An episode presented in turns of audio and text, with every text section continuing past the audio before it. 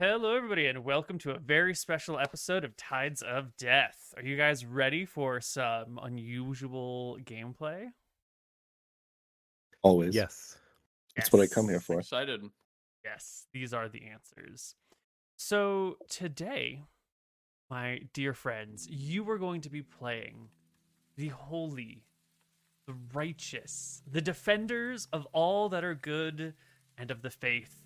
You will be playing as agents of the White Prince. And not just any agents, you are going to be taking on the roles of Lady Goldmane, the Inquisitor on Port Prince, as well as Arknoster, the eighth level wizard who lives on Port Prince, and the Bishop of Port Prince, the highest ranking cleric in the area.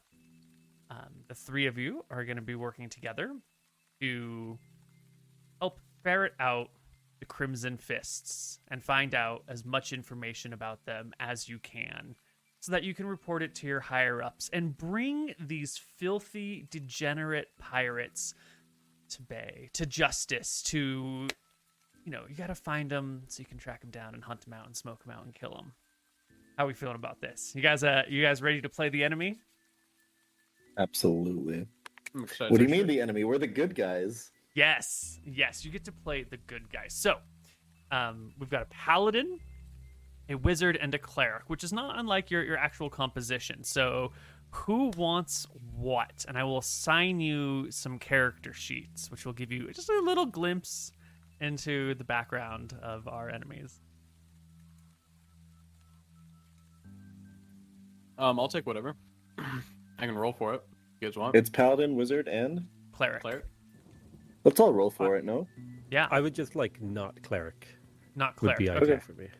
Great. Okay. So why don't you roll um, a d2 on a one? You're the wizard. On a two, you're the paladin.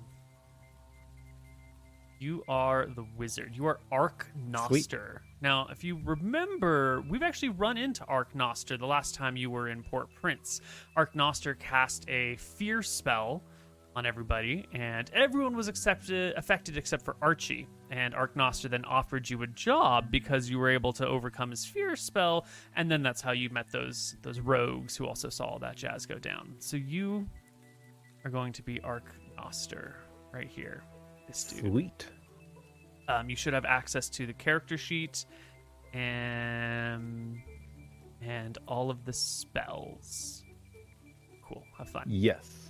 I Uh, do like how he's underneath the category civilized, which kind of implies that we are not civilized. the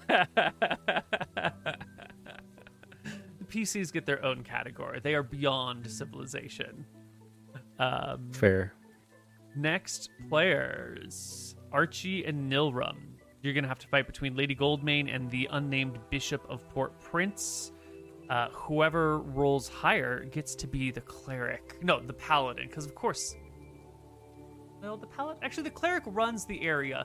The paladin serves them. So the cleric is higher in rank. Um, each of you roll me a d20. Whoever rolls higher gets to be the cleric. Yeah. Nice. Nice. Nice. Okay. Um, so Pokemon challenges. You can be the Bishop of Port Prince. Yeah. Uh, Pichal. Pichal. Excellent. And Mr. Moon, you get to be Lady Goldmane. I'm a paladin. A paladin. Yes. And Good. we'll bring our characters onto screen here. Um, so for all of those following along at home, this right here is uh, Arknoster, the eighth level wizard who serves Port Prince.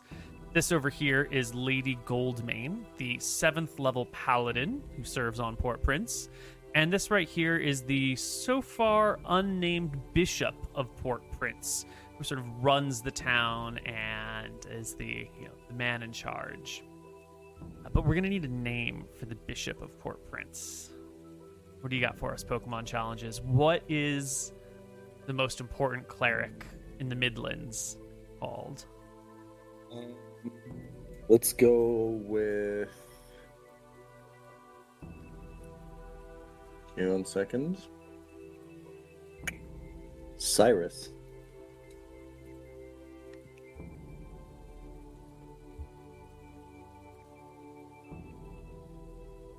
Good name. I was worried you were going to come up with something to undermine his authority, but well done. Well done. I was gonna call him Obama. Okay, chill. well, beloved heroes, you are gathered today in the dungeons beneath Port Prince because an interesting person has come across your path. The paladin, Lady Goldmane, who hangs out in the harbor, checking boats in and out, you know, gazing upon people, trying to decide who is fair and just, who is here for good, who is here for ill, are there any magic users or anything like that. You have noticed someone, someone that really shouldn't be doing the things that they're doing. Now, a paladin has many abilities, and we've never really talked about them. The first is that a paladin can detect the presence of evil intent up to 60 feet away by concentrating on locating evil in a particular direction. Uh, additionally, you're immune to all forms of disease. You can heal 2 HP per level once per day just by touching someone. You can cure diseases at will. You're surrounded by an aura of protection that's uh, 10 foot radius. All evil creatures are minus 1 to hit against you or against anyone in that area. Um, you can turn undead, and you, you're not quite high enough level to cast priest spells, but you also get a plus 2 to all your saving throws. Additionally, Lady Goldmane, you have some magic gear. Um, you've got your Helm of Seeing, which allows you to see who's a wizard, who's a caster, where magic exists.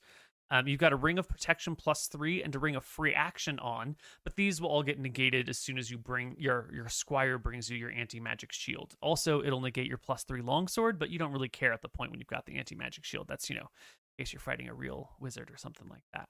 Yeah. Um, our cleric has an amulet of, I'm sorry, a medallion of ESP, which just allows you to sort of focus and read people's surface thoughts, very mild surface thoughts um, at will. So, Lady Goldmane, you're on this, you're on the docks. You see a ship come up. Um, you start looking at these people. They seem fine, but there's something off about one of the folks there. So you grab one of your lackey clerics, you know, one of the lower ranking clerics that are around, and you get them to sort of probe the area. Maybe one of the lower ranking wizards casts ESP. And they read the surface thoughts of the captain who's coming off the ship. And to you, she just looks nervous. You know, you've got 18 charisma, Lady Goldmane. You can read people's faces. And this person seemed uncomfortably nervous entering Port Prince. So of course you you get your cleric and your wizard to just do a little mind reading just to see what's up. And they report back that she's been thinking sort of like you know you can't not think about the elephant in the room but she's thinking about oh my god i hope i don't get caught here. So you have caught her. She's clearly suspect. Someone thinking i don't want to get caught don't let me get caught oh my god change stop thinking about this think about anything else. Uh coins coins lots of coins. I love money i love money. And that's the the reading that your people bring back to you. You've now arrested this person and brought her down to the dungeons and collected the other two important people in the area to talk about what you're going to do with this person who's clearly suspect, who's clearly trying to hide something from you. Um, and so we'll start the game with the three of you hanging out, you know, above the dungeons in that, like, you know, the area where all the guards hang out while the dungeons are below them while they watch it. There's a couple other soldiers here who are like standing to stiff attention and trying not to pay too much attention while listening for orders. And um well, you've brought everybody here, Lady Goldmane. How would you like to start this off? Um, can paladins talk to their gods at will or no? No, you can't just like have a conversation. That that sort of stuff is limited to like 20th level clerics. Got it. Um, I guess I will inform them uh, why the lady's here. One of the lower clerics has noticed uh, this person didn't want to be caught at all. Extremely. They kept shuffling their thoughts around. I brought them in for questioning. I looked at the bishop. Seems wise. Um, I mean, could be anything. Could just be a small criminal, but maybe there's more here, right? That is what we need to, to determine. Maybe Yeah. your helm can help us. I motion to the bishop with the mind reading helm. Mm, the medallion Um. Of ESP. medallion. Okay. I do also have a mind reading potato. Oh, spell. that. Mm-hmm. Which I have a- Sorry? Go I ahead. was asking what his mind reading spell is. It just says mind read. Um. If I don't- click on it, it'll put it in chat, and you can read the whole thing. Yeah, there you go. Well, a sensitive version of the wizard spell ESP. In addition to detecting the surface thoughts of any creature in range, the priest is able to probe deeper into the mind of a single creature. Mind read will always reveal the kind of creature being probed, although this identity may be couched in the creature's own language or in a possibly distorted body image. The spell has a 20% chance of revealing the character's class of the individual, the details, and the usefulness. Okay, so it's just a, a really, really good ESP. Mm-hmm. Mm. And here's the medallion of ESP, which essentially allows you to sort of cast ESP at will in any direction. But you know, you've got to focus on a zone.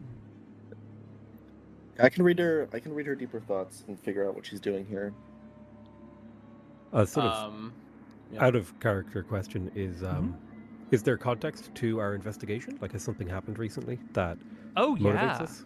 Absolutely. There's been all this destruction on the outer rim. Your your bases have been falling apart. One of your ambassadors was killed recently. Um, not a prince, but like a high-ranking noble who sort of has been the head noble on the outer ring. Uh, prince Virix or Lord Virix has been slain and his you know castle overthrown. Um, cities have stopped paying taxes, and the White Prince has called back all the clerics and all the soldiers for the the yearly sort of ceremonies and festivals that involve that happen in the beginning of winter, where all the the high ranking people come back, um, exchange information, talk about what's going on in the kingdom, yada yada yada. And now that the festival is over, um, everyone's on high alert because these Crimson Fists have been fucking everything up. They've essentially um, ruined the Outer Ring, and now it's time to reconquer them. And you know that you know there's a couple of ships being sent out. Um, the Lightbringer, I'm sorry, uh, yeah, Lightbringer and Thundertoss are headed out there to deal with these people. Um, this person's super fucking sketchy, and the Crimson Fists have been fucking up the world. They've really, they've really been throwing a wrench in all of the the nice civil society that you've had going for decades. Okay, awesome. Because I wasn't sure where in the timeline our investigation was. Oh yeah, yeah. Uh, like- and then my second question is, did I realize from the wanted posters that I had seen Archie? Because Mm. I because I had offered him a job in the street. Right. You had offered him a job. Um, I will need you to make me a charisma check at disadvantage because you've seen lots of people in your life. Okay, I failed Um, it. That's okay. Yeah, yeah, yeah. So you definitely you didn't remember Archie. You know, some strong guy in the middle of town, passed your saves. You know, whatever that happens from time to time. Law of large numbers. Someone's going to pass a save eventually. Um, you don't okay, remember. I'll, I'll speak. I'll speak up then, and I'll say, "Well, look, these are dangerous times. I don't think standard operating procedures apply here. Every person who could possibly be linked to the trouble at the rim needs to be investigated thoroughly and cleared. Mhm. Uh, my suggestion is uh, we go in for a first round of questioning, ask some questions about who they are, where they're from, check our verifications on that information that they give us, and then we go in for another round of questioning. What do you guys think? Sounds good. Yeah. We have Solid the plan. tools to make people talk, especially the forces of evil. Did we use torture at all or no? No, you've got mind greater good? Oh, reading. You've got magic. okay. You don't need to Yeah. dirty your hands with torture. Got it. doesn't look good. Yeah. It's not not orderly and kind and you know civil. Um, I suppose we don't know what we're dealing with yet, so perhaps a standard basic interrogation for at first. Um, would anyone like to take the lead on this? I'll probably look to the wizard with the mind reading spell. Would you like a crack Yeah. at it this time? I can. I can figure out what's what's in her head. Let's let's move straight to it. Let's find out if she's working with anyone who's trying to oppose us. Right. Uh, sure. What, one last question. Did you say I also have a medallion of ESP? Uh, the cleric does the the Okay. head cleric. you Oh. are the archmage. You're the wizard, yeah. I have the, I Um, have this spell. Gotcha. Right, you've got the Maybe spell. we can we can get some surface level thoughts via ESP before I use my spell. Um, to figure out what's what's what's in really deep. We can do one more surface level reading just to see what's going on. Great. Well, down into the dungeons you can head. Our ship captain is locked up in an interrogation cell. There's a lantern that hangs from the ceiling, a magic lantern that was created by our archmage here once upon a time. Um, if you touch it, you know that it can get lighter, uh, brighter, or dimmer at your will just by you know gently touching it and concentrating on um, light change. But otherwise, Anyone it's who a, touches it, yeah. Right, right. But otherwise, it's just a, a 10 by 10 cell with a wooden table in the middle of it, um, a little bolt, uh, like a rounded bolt thing in the center where some chains have gone through to some manacles on either side of the ship captain's hands. She's got her clothes on, but all of her gear has been taken and she's been searched by the guards who do their due diligence. They've checked in all of her equipment into a particular box upstairs, logged it all with descriptions, date and time of when it was found, who it belongs to, you know, following all the procedures to the T. If she's innocent, she needs to get her stuff back and be treated fairly, right? We're not here to harass the good people of the Dardannes. And you find her here. She looks up at you a little bit scared, a little bit I'll dim the light. It's a little bit darker. Um, I excuse me. I'm so sorry. There must have been some mistake. I, I'm, I'm a loyal citizen. I have worked with soldiers of the White Prince before. Um, I, I- don't know what's going on, but th- there must be some sort of mistake. Um, could I have cast ESP before I came into this room? Yes, absolutely. Okay, great. Um, say, oh, I'm, I'm sure if you're an innocent, loyal subject of the White Prince, then you have nothing to fear. We're here just to question you. Um, Great. it's a randomized screening, of course. You know, of course, all the danger and violence that's broken out in the rim. This, Don't I? Don't I know it? I, I've been sailing out on the outer rim trying to do some trading, and oh my, it's been hard. do I get Don't you worry. Don't you worry at all, man. It's all gonna be good. It's just a standard check, and you'll be out of here in no time. Uh, has like her information already been taken and like written down somewhere that I can like pick up and like review? Absolutely. There's a chart right there on the table for it. Uh, Yeah, for I'll you. pick it up and I'll kind of like pick it up and I'll like gently flip through it and then I'll make like curious like musing noises like hmm okay hmm. Mm, as What's I her name? Uh, this is Ajora. She is the captain of a merchant ship um, based out of the Outer Rim. Not good. Yep, I'll uh, I'll start rattling off information and like try, and confirming it with her. I'll be like, uh, "You are a Ajora. Blah, Uh, blah, blah. I- This is your profession." Uh huh. Yes, yes, it is. I am. Um, I'm a. You're I'm a- from the Outer Rim? I am. I, I, I, my ship is based out of the Mon Cher uh, island chain. So Uh, far, I'll think back to my notes. true. Has the Monshare island chain been fucked with by the uh, Crimson Fist at this time? There was a small detachment that went missing um, at some point. It's hard to tell if that's the the Crimson Fists or if it's like local Mhm. trouble. Sometimes you got to put down folks, and sometimes boats just sink out on the sea. You know, so there was a group. They hopped on a boat. They were never seen again. But it is next to the Crab Strait, yeah, where we have clear yeah, Crimson Fist yeah, sighting. there were yeah, there were a whole bunch of goblins that took over that place, and the Crimson Fists were definitely there. hmm Okay. Um, Um, I'll keep that in my mind. yeah, in your ESP, i um, Tato McWhiskey is very much sort of like, oh my god, they think I've done something wrong. Oh no, oh my god, I'm in so much trouble. What's going on? Um, I'll like continue I'll- to read the chart. Oh, go ahead. I like. Is she like sitting on something? How is she Yeah. positioned right now? She's on a chair, a wooden chair. Okay. I'll like um, kneel down next to her and put my hand um, on her and be like, "It's all good. You're not nervous, are you? It's just a routine check. You're going to be out of here in no time. Don't worry. You have nothing to fear. Okay, You're loyal to the White Prince, right? You're loyal to us." of course. I look in her eyes. I Okay. Just breathe calmly. It's all gonna be good. Okay. Okay. Takes a couple of breaths. I look back at Sale. I'll uh, say I'll let's uh, I suppose let's get the the hard stuff out of the way. Uh, have you ever been a participant in any smuggling operations or criminal activity that involves subverting the White Prince's law with regards to goods and services being supplied without proper taxes being paid? Paid. I have not. Um, have you encountered any criminal elements that are subversive with the White Prince's ideals? For example, the Crimson Fists, and I'll like list off a few like random pirate organizations that kind of operate. Mhm.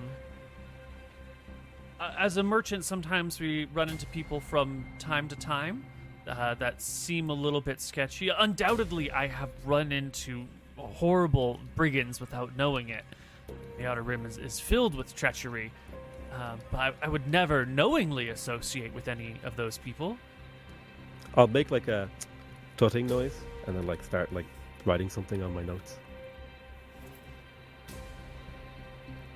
What cargo Um, did you bring into Port Prince today? Um, today we're bringing in worked wooden uh, goods from um, from Colrogia and and Port okay. Augustus. Just keep calm. You know, it'll happen sometimes to some people that you get in with the wrong crowd, you talk to the wrong people, you get caught up in something. Did something like that happen to you? No, never.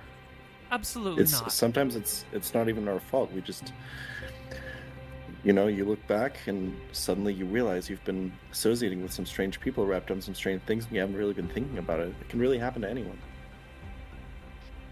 He looks at the bishop of Port Prince, and back over to the paladin, and back over to the archmage. Um,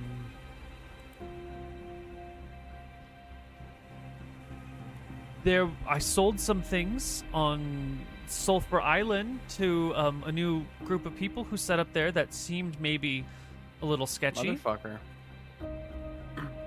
I, but I, I Sulphur don't really. Island. Yeah. Sulphur Island's been abandoned for years. A long time. There's Hmm. people I haven't there heard stories now. from that place in a while.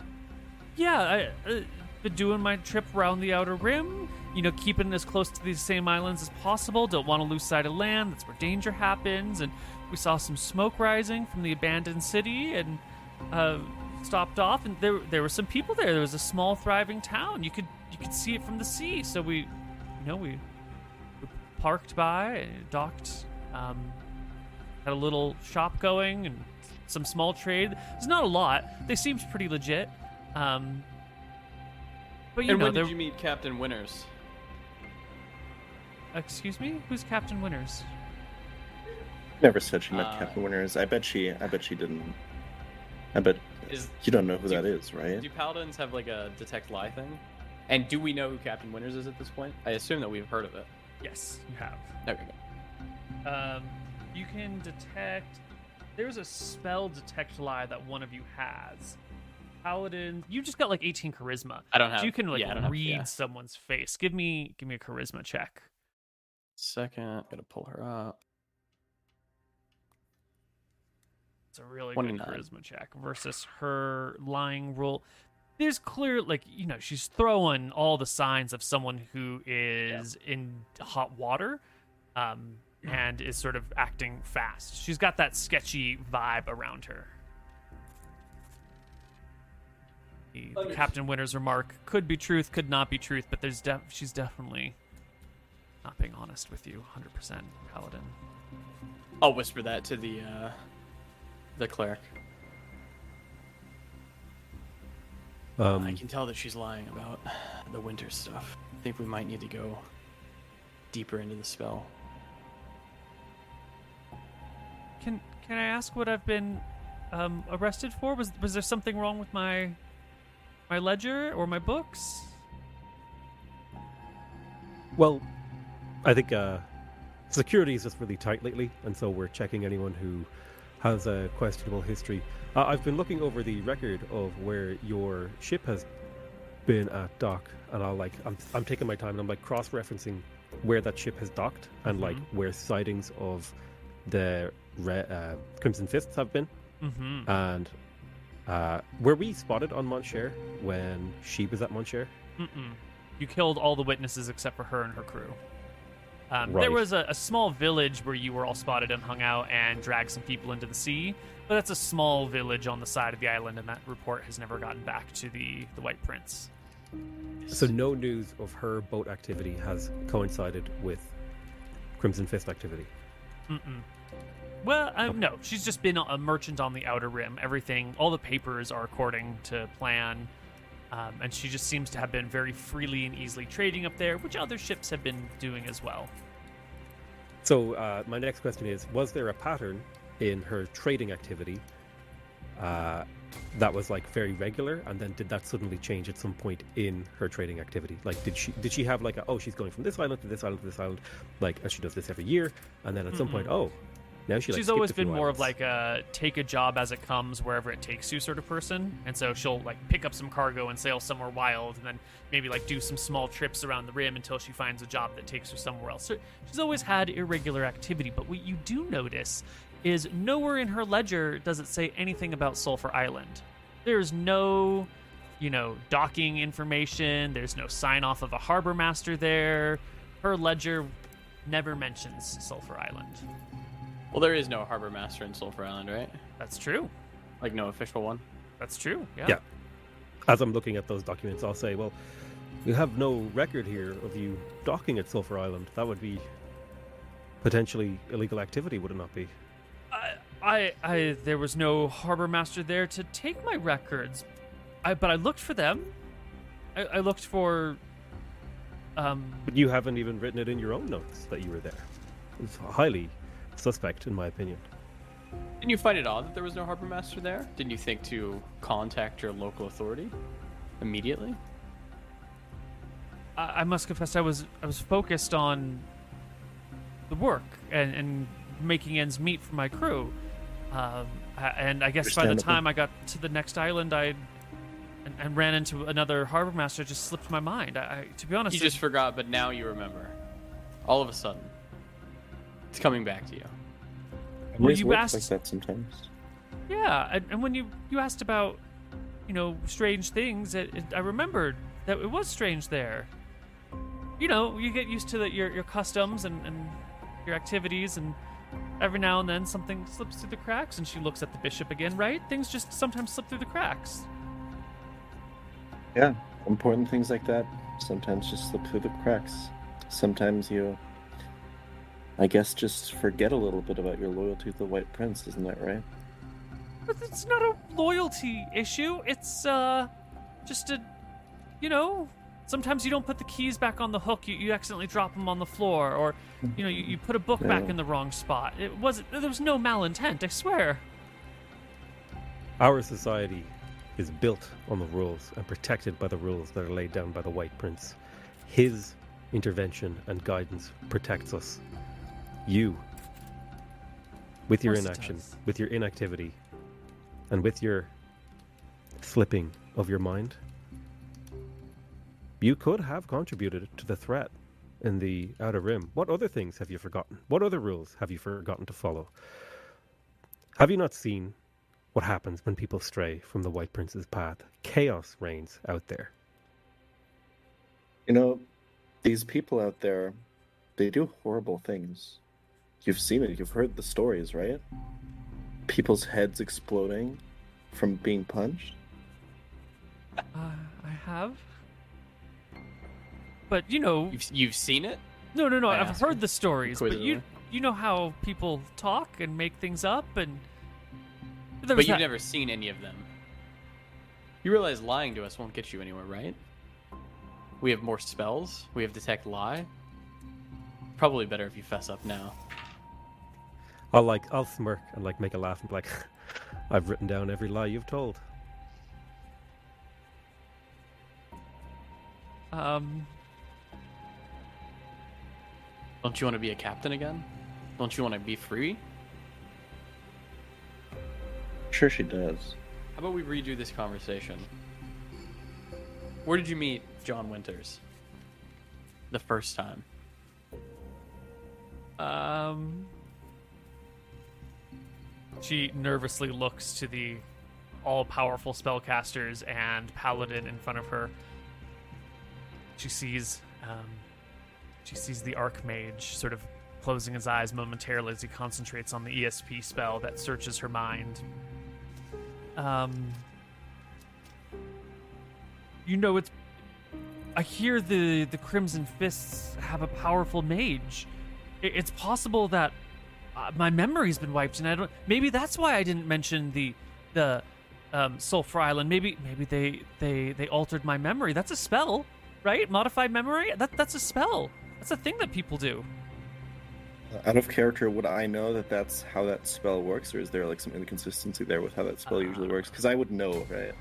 Right. The person with the modified memory spell here is Potato McWhiskey, the Okay, Archnoster. Um, however, wait, that's not true. I think I just lied to you. I think you have the modified memory spell. Let me double check. Okay, yeah. Yes, you have Yeah, modified memory. In fact, it's even memorized right now. Uh, so you know Nice. that you can eliminate all memory of the event the subject has actually experienced, um, or you can allow them to recall it, uh, an event in detail. You can change the events, or you can implant a memory that never happened. So yeah, that's Okay. that's sort of following. There's a you know duration and a limit on these things, but generally speaking, yeah, that could be true. If someone uh, had a modified memory, could I see that with detect magic? No, no, it's not going to show up with a detect magic spell.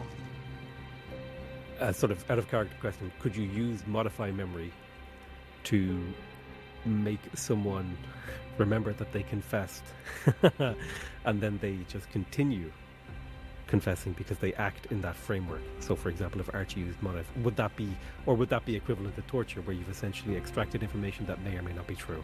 You didn't hurt them, right? Torture is about causing suffering, right? Well, he's saying Right, like but- torture will cause answers, but sometimes it's like just not Mm, true oh, I see answers, what you're right? saying. Yes. Well, let's see. Um, modify memory. Oh, dude, what if you like modified memoried her to give her memories of like killing her family, and then you could be like, "Hey, we can get you out of this. It's okay." Eliminate all memory of an event the subject's actually experienced. Allow the subject to recall with perfect clarity. No, no, no, no. Change the details of an event the subject has actually experienced. Casting the spell takes a round. If they fail a saving throw, you can proceed with the spell by spending up to five minutes visualizing the memory he wishes to modify in the subject. Caster's concentration is disturbed, the spell is lost. Modified memory will not necessarily affect the subject's actions, particularly if they contradict his natural inclinations. Any illogical modified memory, such as the subject recalling how much he enjoyed drinking poison, will be dismissed by the subject as a bad dream or a memory muddled by too much wine. More useful applications include implanting memories of a friendly encounter with the caster, changing the details of orders given to the subject by a superior, or causing the subject to forget the caster cheated him in a game of cards. Um, so it's going to be pretty subjective based on how you want to do it. If you were to give them the memory of like seeing a, you know, fighting off a red dragon single-handedly, the rest of their life would probably contradict that. Like they would be more famous if they did that. They would have told that story a bunch. It would be a subject that comes up a lot, but only having that one memory of that red dragon and it like not Yeah. echoing through their life might not work. Um, you are free to you have this person in prison. They're not going anywhere. You can do whatever you want and you can try things out. And if it doesn't work, you can try something else out. You're the agents of the White Prince on on the m- most important city in the Midlands. And this person might have information you need. This is time to test the limits of your spells. Um, we're gonna give you a few minutes to get your story straight. Then we're gonna come back here. We're gonna give you a do-over. Does that sound good? Um, the previous answers that you gave us, I can see through them. They were obviously lies. Uh, I don't think you're a bad person, so I don't want to send you away to the jails, to the camps. Do we have camps, Koibu? Do we have work camps here? No, you know, if Oh. someone there, there are prisons and jails, of course. Um, the death penalty is there for people who've done truly atrocious things. Treason? Rarely comes up. Um, but yes, you know, if someone commits a, a true and proper for like pirates, you hang pirates. Or, or maybe you leave them in the stockades for a couple of weeks everyone can come by and throw shit at them and then you hang them or drown them or something right um, sometimes you can uh, have people work away their sentences but it's not like a work camp it's more like you know public service like go pick up all the trash in town Did um she came on a ship with crew, yeah? Yes yes Uh I'm gonna lie, so I don't know if you want a charisma check, but um in Well, our you're brief a, the paladin right Yeah. you must follow a code of ethics Oh, I gotta you be good. must be a good, honest, righteous paladin of the god of law, the god of order, the god of like social society and constructs. So if I say something it's true. Okay, cool. That's fine. I can, I can continue with that. Yeah. Imagine Um, like being a co- the sort of police officer that you want the world to have for police officers. Well then this cop can't lie to them, right? Yeah, that would probably be antithetical. You you don't need to lie to get what you want. You can find a way Yeah. to make the truth work for you. I think that um, we're gonna come back in in five to ten minutes. I'm gonna send people out for your crew, and I want to have a chat with your first mate, um, and make sure that your stories line up perfectly. If you're not lying, they will, right? I swear by the White Prince and Lord God Astaire that I would never mislead you knowingly. I nod. Um, I'll call in a guard and I'll ask them to go and uh, fetch me the first mate, and to fetch me like a lowly uh, Backhand or something. deck swabber, deck swabber. Ah, Yeah. great. Does that mean the party's leaving the interrogation room with her for a moment? Is it okay to let her get her story straight for a few minutes? Yeah. Cool. We'll leave for a few minutes. Head back out. The door shuts behind her. You head back up to the the area where you can talk amongst yourselves. The guards are going out to fetch the first mate, and one of the deckhands is someone who's keeping an eye on them. At a you know one of your lowly guards has followed them around. You'll find them. They'll be brought back here in no time. Their ship isn't going anywhere. It's been um, chained to the dock, so she can't get off the island one way or the other, and neither can any of them. Right, party. Cool. What are you thinking? What spells did you guys uh, happen upon for today's interrogation? Any others that'll be of assistance? Detect lie, maybe?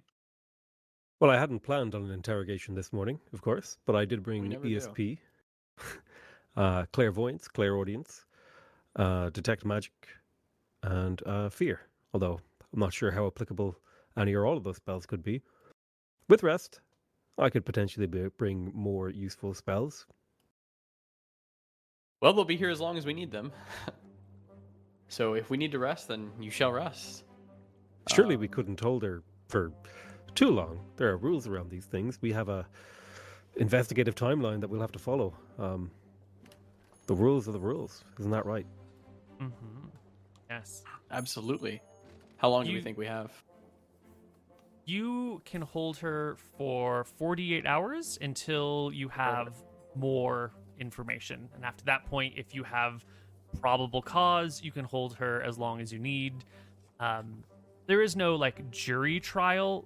The clerics decide what is right and what is wrong. So if you think that she has committed some crime, um, you are free to essentially convict her on the spot of such a thing because you're the bishop.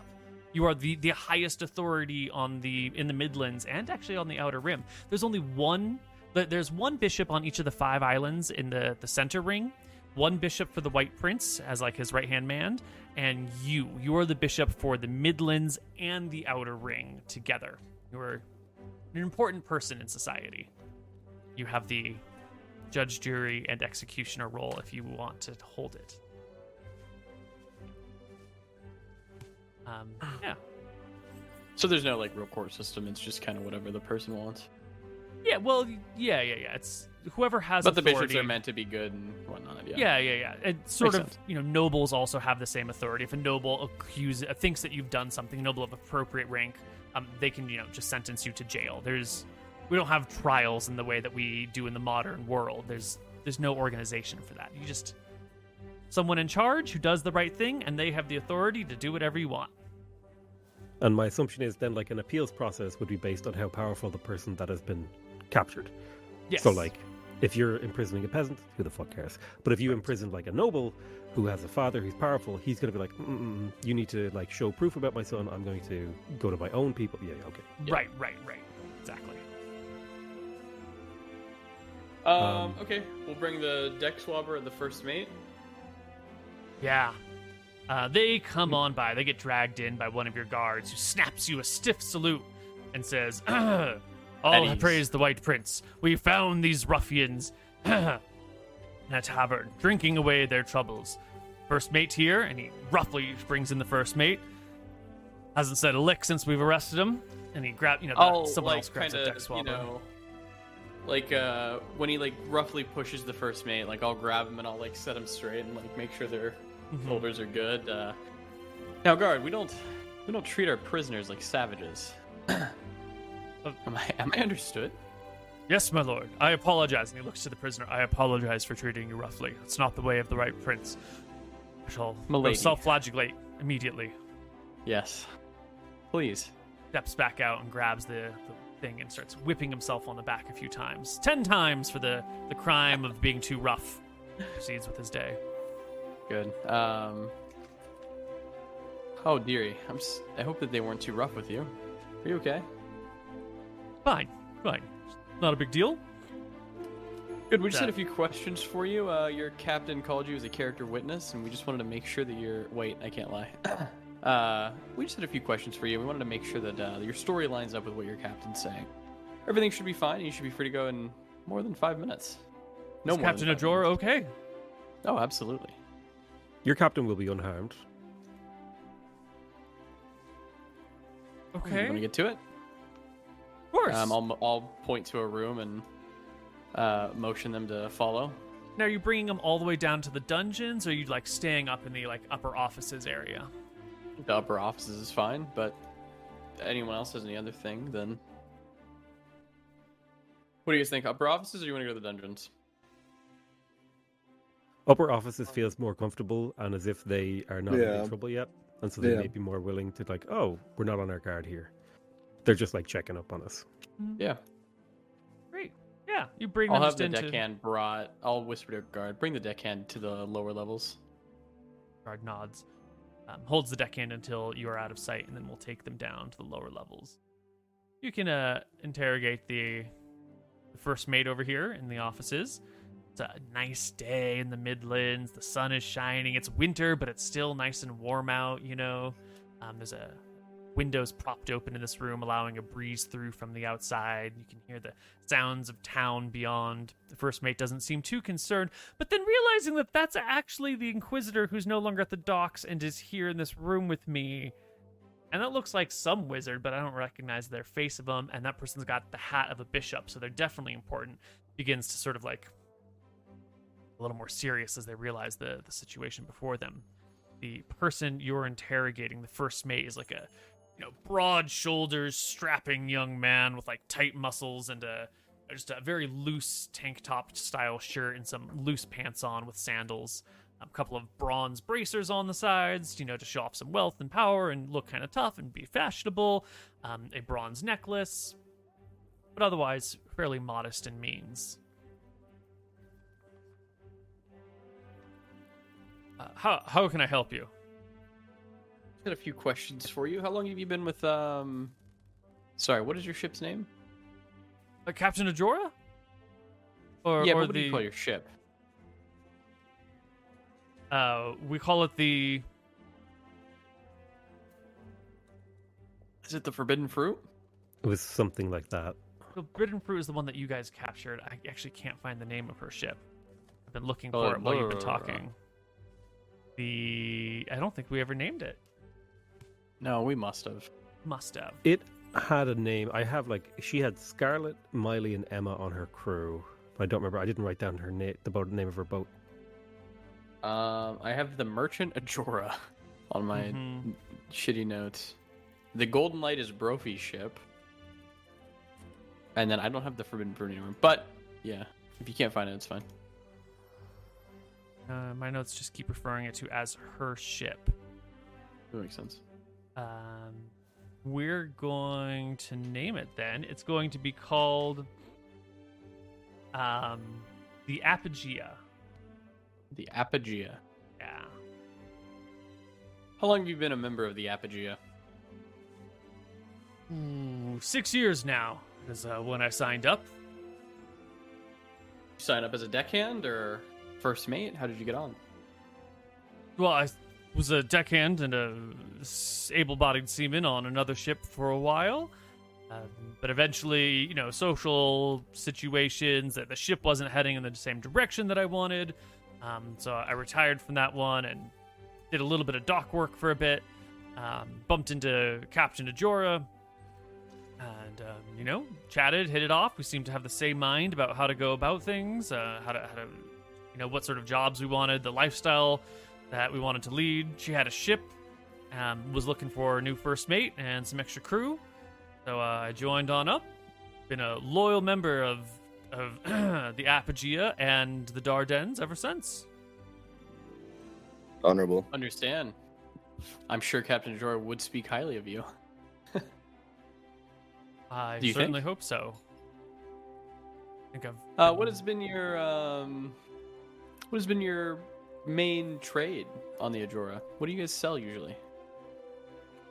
Well, we mostly haul cargo from one place to the other. Occasionally, if we find a good deal, and Captain Jorah has the free money, she'll personally purchase supplies, uh, you know, things, um, and see if she can't sell them at a higher markup somewhere else. But mostly, we do cargo and transport. Uh, a lot less risk. Uh, we are bonded with the um, the the Outer Rim Insurance Agency, so you know that our you know we'll, we'll always pay our debts, and if um you know we're not going to take anything or, or disappear with any of it, and I, I think the bonds are all up to date, and I think all, all the finances have been taken care of. Well, isn't that wonderful? Um, Captain Ajora was saying something about the Moncher re- region. Would you uh, please explain that voyage? M- She was informing us. Correct. Right? informing us about what happened of uh, at Moncher, and I wanted to get another uh, opinion. Well, we've passed through Moncher um, a few times. I'm one of the time, The visit. well, there was one Um, time. I'll pull out like a notebook and like scribble with like a quill and pen. Um, what did Captain Wait. Jorah say happened? Are there rights that we need to inform people of here, or no? No, no. Um, Uh, Captain Ajora gave us a story. However, uh, we're cross-referencing to make sure that you both give the same story. You understand how these investigations work, right? I'll kind of kick it back in the chair. Um, uh, you know, we hear a lot of stories here. A lot of things happen, and her story just happened to be so unbelievable to me that um, I, I just needed to make sure that another crew member could vouch. Um, we need to get to it right away if it's true. I don't know what you're talking about. To, to be honest, I, I would I wouldn't normally say this in front of a, a, a bishop or a, a paladin, but um, you know, sailors. Some of us have a bit of a drinking problem. There's a really good winemaker in in Moncher. Every time we go through, the first thing I do is hit the bottles. Um, everything around Moncher is always a little blurry because uh, little because I'm a sinner and I spend too much time with the bottle and um it's all just sort of a fuzzy I see. Um, stare punished me for my my lack of self-control so you don't remember what happened on Moncher at all? um we picked you up know the penalty cargo for lying to a cleric? To a wizard? to a paladin? Of... I Uh. I don't remember. Okay, well then you must remember what happened on um, Sulphur Island. What the car- what the cargo was? We've been to Sulphur Island, but you know, just moving boxes, right? I don't I don't know what's in the boxes. It's it's easier that way, um, to just move things rather than buy and sell things. Nobody talked about what's in the boxes. And did you meet anyone on that island who has a name that would be memorable? I find it Oh, startling and unbelievable if the first mate of a ship didn't meet a single person on that island that they could name. Uh, yeah, You had your eyes open, right? of course. I mean, around. yeah, that's it was a you know I, I remember the smell. Um, Mhm. I remember all the buildings were pretty broken down. The whole place looked dilapidated and falling apart. Um, Mhm. There wasn't a harbor master. Um, there was some guy there named John that was in charge. Ah, John who? I have his name right here, but do you remember his last name? Brophy or Brothy or Brofidius. Um, A noble? Bro- yeah, I don't think so. He didn't act like a noble. Merchant of some kind. Hmm. I, th- I think Uh, maybe write he took the down. boxes. Oh, so you were delivering the boxes to John then? Well, you know, Captain What- says your shipping Yeah, we jump. manifest should have this, yes? You were there to deliver something, right? Uh, I'm sure he manifest- recorded everything and it's all in order. Oh, the Yeah, we'll captain records the books. manifest. I, I'm just the the first mate. You know. You don't Sure. have Mm. any uh, any insight into the bookkeeping of your ship at all. I To- I'm to sure, the- I'm, I know as a first mate you're busy always, but you know, Uh, I'm sorry, Your Grace. I didn't catch that. Any insight into what? second sorry. Uh, any insight into the Uh, bookkeeping? Oh, the bookkeeping. Um. Well, captain, I, I get the captain's books for her, um, but she Thank you. she's very insistent on managing them herself. She says it, it's a protocol for the captain to keep all the books in order, and um, it would be inappropriate for um, the first mate to try and adjust anything. Do we have her books? I assume they would be on the captain when they came. Um, yeah, I'll when you through 'em. come off the island, you, you know present your ledger and your logs um, for inspection. I do have an out of character question. Um, is there like a, I don't know what the word you would use is, but like a, a ban on settling on certain islands around the rim? For example, Sulphur Island. Are these islands like, not unholy, but you know what I'm saying? Like they're no, there's- whatever unsanctioned, you can't go there. No, no, no. Um, there, there's just people don't go there because there's no reason to. The White Prince generally is sort of hoping people will populate the islands and spread out a little bit more and like further settle everything. Uh, but you know, that place was overrun with undead, and you would know that as a cleric and as a paladin and as an archmage. You would know that there What were are- a whole bunch of undead cruising around on that island from when it was overthrown eighty some years ago. What do we think about the undead? Well, they are the loyal, faithful people who have given their undying pledge to serve the White Prince in this life and beyond.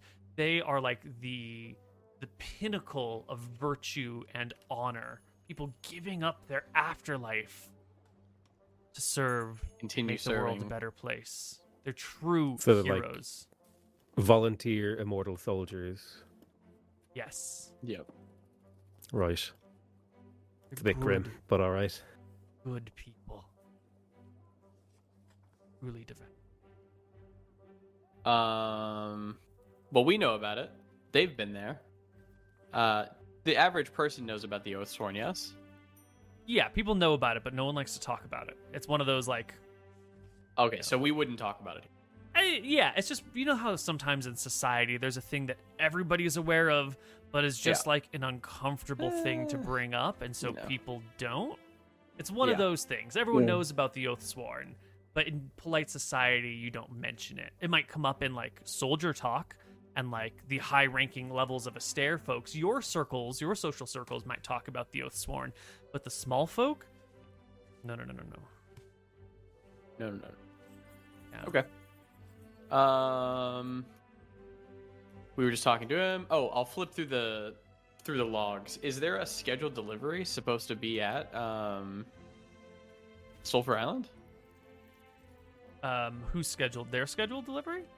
Yeah, it sounds like so. Uh He was saying, well, we have boxes and we were delivering them to John. Uh-huh. There should be something in the logs then saying like who ordered the delivery, um, who Right. got the delivery on Sulphur Yeah, Island, and stuff like that. Yes, there should be some sort of log of that, but if you flip through the ledgers, there's no log of any deliveries to Sulphur Nothing. Island. It's just conveniently missing everywhere. And if you wanted to pour through the logs to see if there was a record of something being picked up without being dropped off, you could, but that would take you like a day or two to, you know, catalog everything Yeah. appropriately. Um, yeah, I'll just kind of point through it. You said you had a delivery for Mr. Brophy, yes? Boxes. You don't know what's in them. Yep, yeah, uh, there was a delivery to the island, and, and he took it, so I assume so. I will pull the logs. I'll turn it around, and I'll. You can read, yes. Uh huh. Of course. I'll-. Push it towards him and have him read uh, that area, and discover himself that there is nothing. He already probably knows that. Yeah, he knows. Um. Well, this is unusual. I suppose. I, I don't I don't really know. So your commander just made a mistake. After all, Beyond my the- pay grade, sir. Beyond my pay grade, ma'am. Ma- ma'am. I'm so sorry, I am ma'am. madam. Madam La- Lady Grimmy Goldman. I'm so sorry, ma'am. Oh my god, I am I- I thought- offended. um, I thought office. I didn't. I didn't know. goodness. Okay. Um. Well, you've been most unhelpful. I think that we're gonna need to take this. Uh. Well, do either of you have any questions? I'll look to my colleagues. I'll uh, I'll think for a moment, and I'll kind of like stroke my chin. Say, no, I believe. I believe the questions I have have already been answered by his silence. Over his heart. Uh, all, all hail the White Prince. Does he look scared? He looks deeply intimidated, but you're used to that. I mean, look at you. You're Lady I'm. Goldmane. You're a paladin. This is the Bishop of Port Prince. This is an eighth level clerical spellcaster, one of the seven highest ranking spellcasters in the land, the White Prince himself excluded. And over here is the Archmage himself, you know, the, the most important wizard here. Big area. How could you not be intimidated in your presence? I think we're gonna take you down to the uh, to the dungeons to uh, await uh, our investigation. We will not hold you for anything more than oh I don't know forty eight hours. As His Highness wills it. He does. Yes, and if you're a loyal servant of the White Prince, we do apologize for the inconvenience. I understand. Yeah. There there are dangerous things that need to be taken care of. Anything I can do to help would be my honor. Understood. Uh, I will just take him off at Down that point. Yep. Yeah, down he goes. And I think this is a spot for our first break. When we come back on the other side, our party will you know, see what's up with these characters. See you soon. Hello, everybody, and welcome back to Tides of Death. It's a beautiful day in Port Prince, and it's a beautiful day to serve the White Prince. You've got these ne'er do wells who were foolish enough to walk near our mighty Inquisitor, our mighty Paladin, who could just smell the crime on them. Ugh, what a good day it is to serve the light of the Lord. So, before we get too deep into this investigation, what does it feel like to be an inquisitor of the White Prince who might have found out something about these damn dirty, filthy pirates? Feels good. We're doing the Lord's work. We're bringing uh, law and order back to the realm.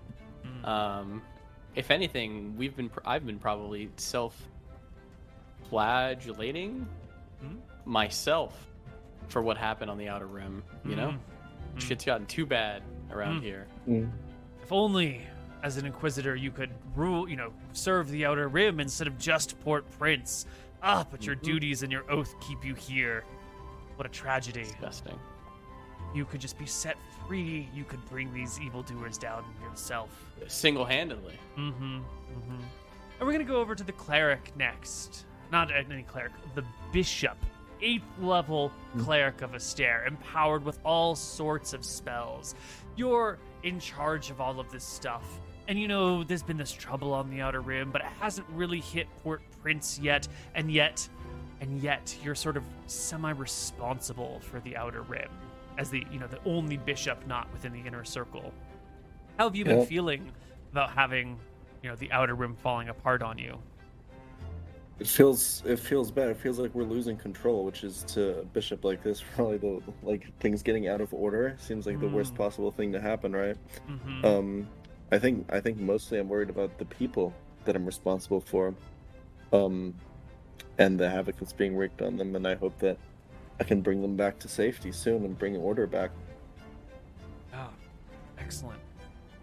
Um, and mage, you have a, a slightly different position in all of this. The mages of the White Prince are taught very specific spells in a very specific, slow rote way so that everybody can have more or less the same spellbook, the spells that are useful to the White Prince. And while the cleric over there gets a medallion of ESP and the, the um, uh, paladin gets like a long sword and a magic helm, you are denied any magic equipment, and your spells that you must learn are handpicked for you in your servitude. Um, there's always been like a class difference where the clerics absolutely need the mages because the mages have particular spells that are important to have. Um, and but the mages are sort of like restrained in their power and sort of like kept in a little bit of confinement, else they get out of hand. Um, how, and yet you've risen to the rank of archmage. You've risen to the, the highest rank of um, wizard available in these lands. So what it, what is it like for you, all these other things aside, being one of the most powerful wizards in the land and yet always contained by the faith? So, I've actually thought about this a little bit. There's two ways I can think of this. And I think for you to become an archmage, you have to think one particular way, and that is you have to be bought in.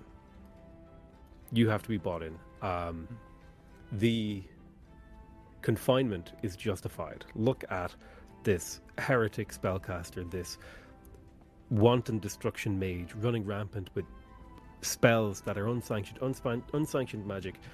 You know, rumors of fog cloud, of entire villages being wiped into the sea, all this sort of stuff. This is exactly why I am limited, and it's exactly why I'm here: is to act in the favor of the White Prince, to bring unruly wizards to heel with the assistance of clerics and inquisitors. Now, I might feel the constraint heavily upon me, but I truly believe that based on what's been going on in the Outer Rim, that it is the right decision. Mm-hmm. That it is important to limit me because where wizards like me limited or unlimited, this is what you see. You see disorder and chaos. Yeah. And so, in that case, um, is this how are, how are you feeling about these these prisoners that you've got? Um, right now, I'm not particularly feeling like there's much deeper to this. I'm just pressing and trying and and um, you know putting the pressure on, but I don't think I particularly have an inclination that they are caught up in anything bigger. You know, there's nothing. Okay. They're just they're probably smugglers. You know, their stories kind of line up, but they're not. They're not, not- a big deal Gotcha. they're probably worth arresting and figuring out, and maybe they'll have a bit of information on some pirates that are operating or a smuggling town Right. or whatever. But yeah, Yeah, yeah. Gotcha. Great. Well, let's come back into game then as um, you've got this situation. So, uh, explain what, what's going on next, and then we'll get to it.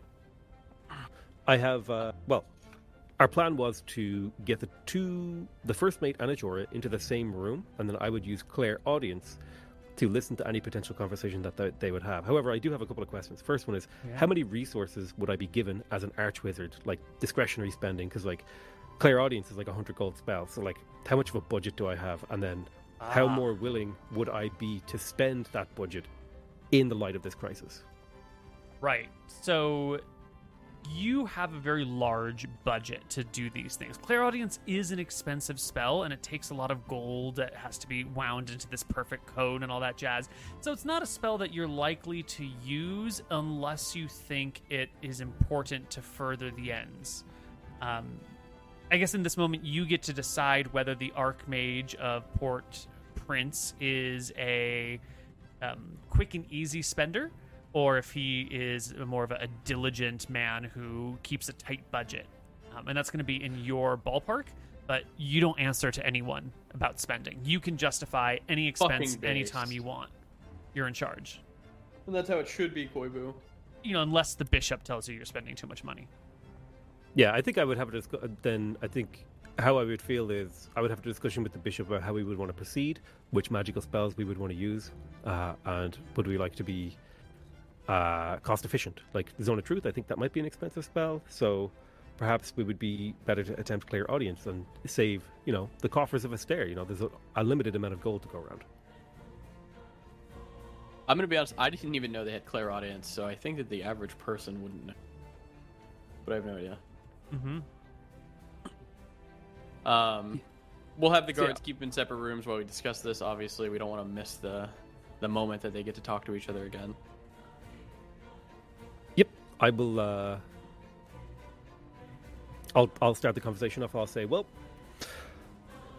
they are definitely suspicious, but I am not detecting anything that is sending off, you know, conspiracy alarms or anything worthy of deeper investigation. Um, however, uh, it is probably best that we do get to the bottom of this. So, how do you guys think we should proceed?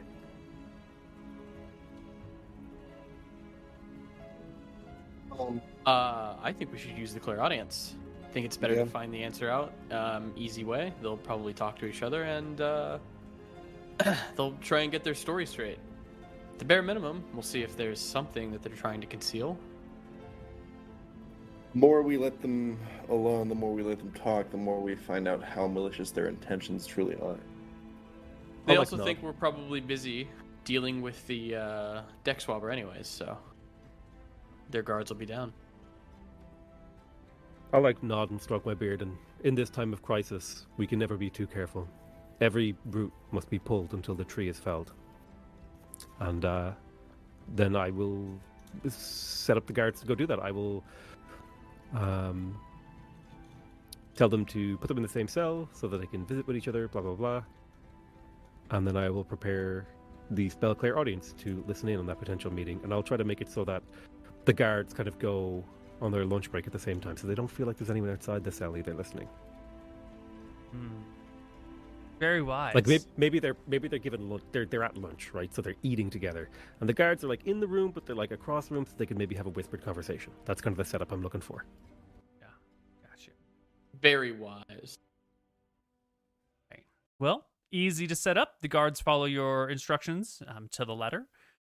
If they don't, there's a spell that one of you has. I do believe it is actually you called Compulsive Order, Bishop of Astaire. This is perhaps your most fearsome spell of all. This is the spell you can use on agents of the state who maybe aren't holding up their end of the bargain or maybe are a little bit lax. It it's a permanent spell that infuses them with being like OCD orderly to the point that it will destroy or dis- uh, majorly disturb their life. If they're going to like eat food, they have to decide the order in which they eat the food. Maybe hardest to softest, driest to wettest, biggest to smallest. Maybe you go like grains, vegetables, meats, some order, but like everything must be in a tight order and you know, must be um, completely defined. So if you're counting coins, you'll pile them all up in stacks of 10 by color and blah, blah, blah, blah, blah, blah, blah. Um, this is your my agents aren't working right and we need them to behave appropriately thing. And it is um, fearsome indeed. everyone wants to do the right thing, else else they be compelled to do it against their will. Uh, and so yeah, they follow your orders, and the soon the dungeons are quiet. For the guards having dinner or lunch or whatever. And I believe that uh, we bring them together and we do Clairaudience. Mm-hmm. Yeah.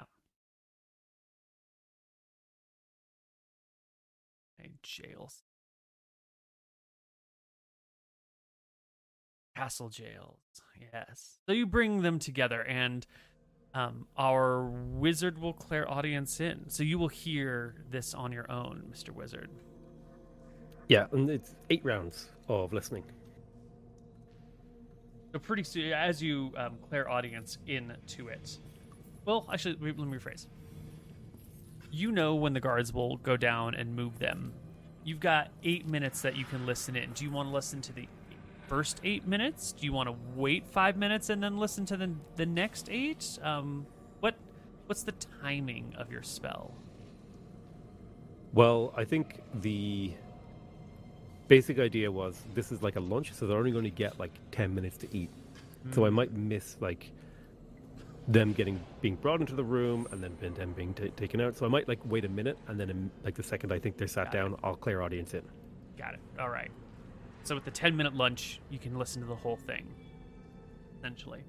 And it goes pretty quickly. Um, Captain Ajora and the first mate. First name for the first mate? I don't think so. No, First but the mate- names of the people on the crew was Scarly, Mila, Miley, and Emma. Emmett. Emma. Scarlet, Miley, and Emma. I like fucked up every single one of those names. Nice. Uh, well, then this is Scarlet. Scarlet and Ajora. are sitting down in their cell, and Ajora, uh, you you can't see what's happening, but you can hear the like rustling of chains and clothes as they scoot closer to each other on the bench, and Ajora saying, "What what what are you doing here? What did you tell them?" And Scarlet saying, "Look, boss, I don't know what's going on. They started asking me questions, and they started asking about Sulphur Island, and they started asking, well, you know, they started asking about that, you know, happened on, on Monsieur, and um, I, I tried to, you know, I tried to, to, to, they knew too much. They already knew where we were, and Jorah was like, yeah, yeah, yeah, I know, I know, we're in some hot shit here. All right, we got to get our plan straight. Um, I've already told them we've been Sulphur Island, and uh, Scarlet chimes in. Yeah, yeah, yeah. They knew that. They asked me about. it. I, I told them that we dropped off a box there for John Brophy, and Ajora says, "Damn it! We didn't. I didn't remember much about that time. That's okay. That's okay. I'm the captain. My memory was altered. You're just the first mate. No one would alter your memory. Your memory was altered. Yeah, yeah, yeah, yeah, yeah. That's what I told him. I told him that my memory was al- maybe. I don't know. Look, we're in some hot shit here. How the fuck did we get out of this prison? You know, no one gets out of these. Come on, think.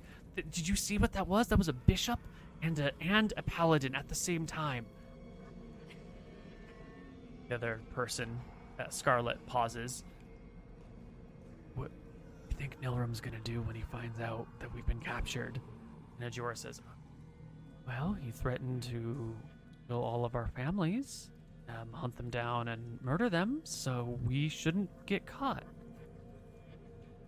Scarlet says, um, I hate to tell you, Captain, but we're in the dungeons, and we're already caught. So, Zora says, okay. Well, if they find out the truth, I don't know if we're gonna be raiders or pirates or what. So we've got two options as I see it. Um, one, we just fold and tell them everything that we know and throw ourselves on the mercy of the court and uh, beg for their forgiveness and go really far out of our way to help them. I mean, we didn't volunteer for this position. We were kind of foisted into it, you know? Uh, says, Yeah, Captain, we could do that, but White Prince isn't really known to be a forgiving man, and I don't know how much they're to help us. They'll, they'll forgive us. Well, we, we do know a lot about the Crimson Fists. You know, we, we actually know quite a bit about them. Um, maybe maybe that knowledge is worth something. You know, maybe maybe we can bargain for at least for our lives with it. We'll definitely never sail again, but maybe we won't spend the rest of our lives rotting in a prison or hanging by a rope. Scarlet says, "Well, okay, but you said there was a second option. What what's the second option, Captain?" Jorah says, "Well, second option is um, we find a way to kill ourselves so that our families don't get murdered." I don't really like that option, Captain. Yeah. One of us could do the other, but the remaining person, I don't know how that's going to work. I think we're going to get caught. Uh, Captain, I don't like this way that this is going. I told you we shouldn't have come to Port Prince. We have to come to Port Prince. It, come on. Think of a way to kill me if I kill you first? I don't really feel like killing you, Captain. I, I think we should just tell him everything. Do you have much family, Scarlet? Once Nilrum finds out that you were working with the White Prince, well, what what if we beg to get our families, you know, taken off the Outer Rim first? You know, maybe maybe that's how we could bargain. We say we know stuff, but but we need our families free before we can tell them anything. You're really gonna tell the White Prince you have knowledge about the Crimson Fist, but you have to wait to tell them? How do you think that's gonna go? I don't beyond my pay grade? I don't think we have much choice here. It's a quiz an inquisitor and a bishop and an archmage.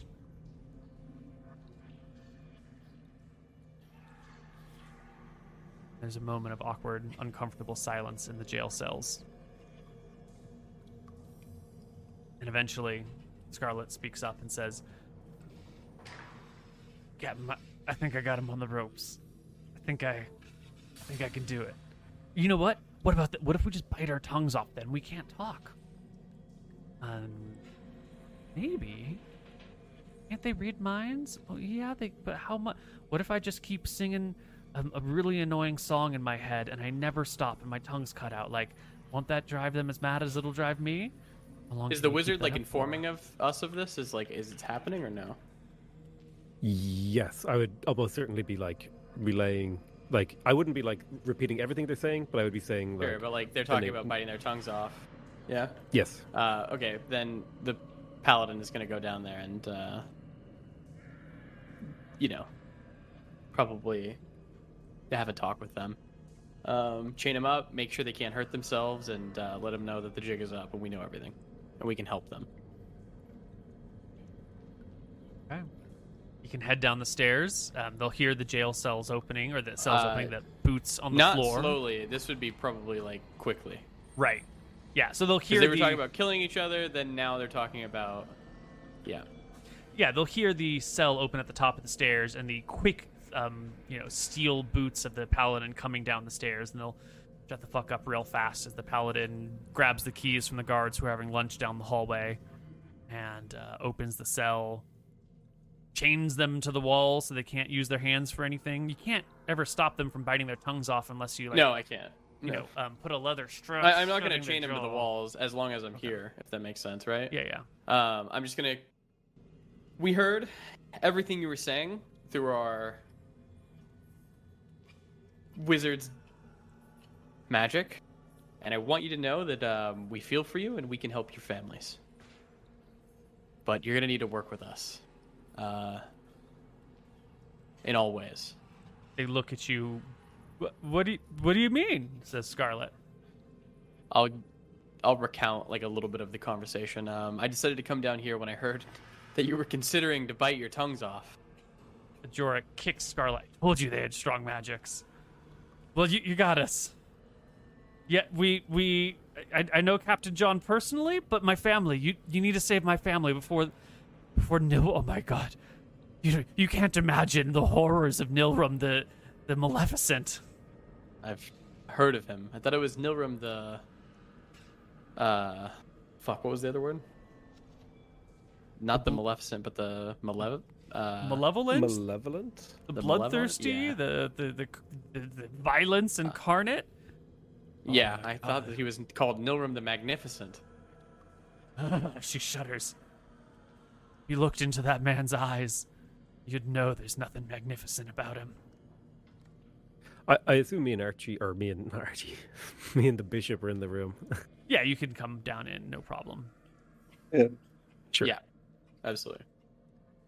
Um, well, um, what can we do for them? Can we remove their families from the Outer Rim? In order for, uh, in exchange? I don't know. What do you think? They go about their business? And they work for us? I'll kind of like think deeply for a moment and say, Yeah, me too. The delicate business. These people have obviously worked against the White Prince, but it does not seem like they did it of their own free will. They did not choose to disobey, and if you do not choose to disobey a rule, have you really broken it? I don't think they had a choice. We didn't. Seems like they were. Scarlet breaking down pretty quickly. We didn't. Oh my god, they threatened us with all sorts of things. They slaughtered an entire contingent of, of guardians and a, and a cleric right before our eyes. They set fire to. They were there on the Badlands in the middle of in the middle of Moncher. They're monsters. You have no idea the things that they've done. There's some dark thing that they worship that comes out of the ocean and drags people into their depths. It's a horrible, horrible fate. Please get us Does out this, of this. key into me as a paladin at all? Have you ever heard anything about this? Um, dark things in the oceans dragging people to their deaths is an old sailor's tale, you know. And there was that dragon around for. And there's always bullshit on the seas. yeah. Yeah. Yeah. I'll I just put a, my um, hand on. I, I just put my hand on their shoulder. Shh, it's okay. You're getting hysterical. Stay with us. Do I know about the dragon that's uh, on the loose now or no? Yes. Yes. Ever. Yes, you are absolutely keenly aware of the return of Telemachy, who was impressed upon you these last winter festivals. There is a plan the White Prince has. You don't know it yet. He hasn't told the bishops Yeah. or anyone else, but there is a plan to deal with the dragon, and there is a plan to deal with the Crimson Fists. You you know the Crimson Fist plan, but we'll talk about that later. Unless it's important now. Um, I think it might be important now, depending on how we're gonna have these people work for us. Yeah, we're gonna take the HMS Lawbringer and the HMS Thunder Toss, and one of them's gonna park at an island on the outer rim, and the other's gonna go with the current and search island by island until we find them and kill them, or you know, actually arrest them if possible and drag them into prisons. But it'll be great, and um, they won't be able to escape because we'll have all the islands locked down, and we'll just take our time and go nice and slowly and search each and every island. And um, it might take you know 120 days. Might take a year to search the outer rim because there's a lot of islands a lot of places to hide. Uh, but there ain't nowhere that they're gonna go. And eventually we'll search them all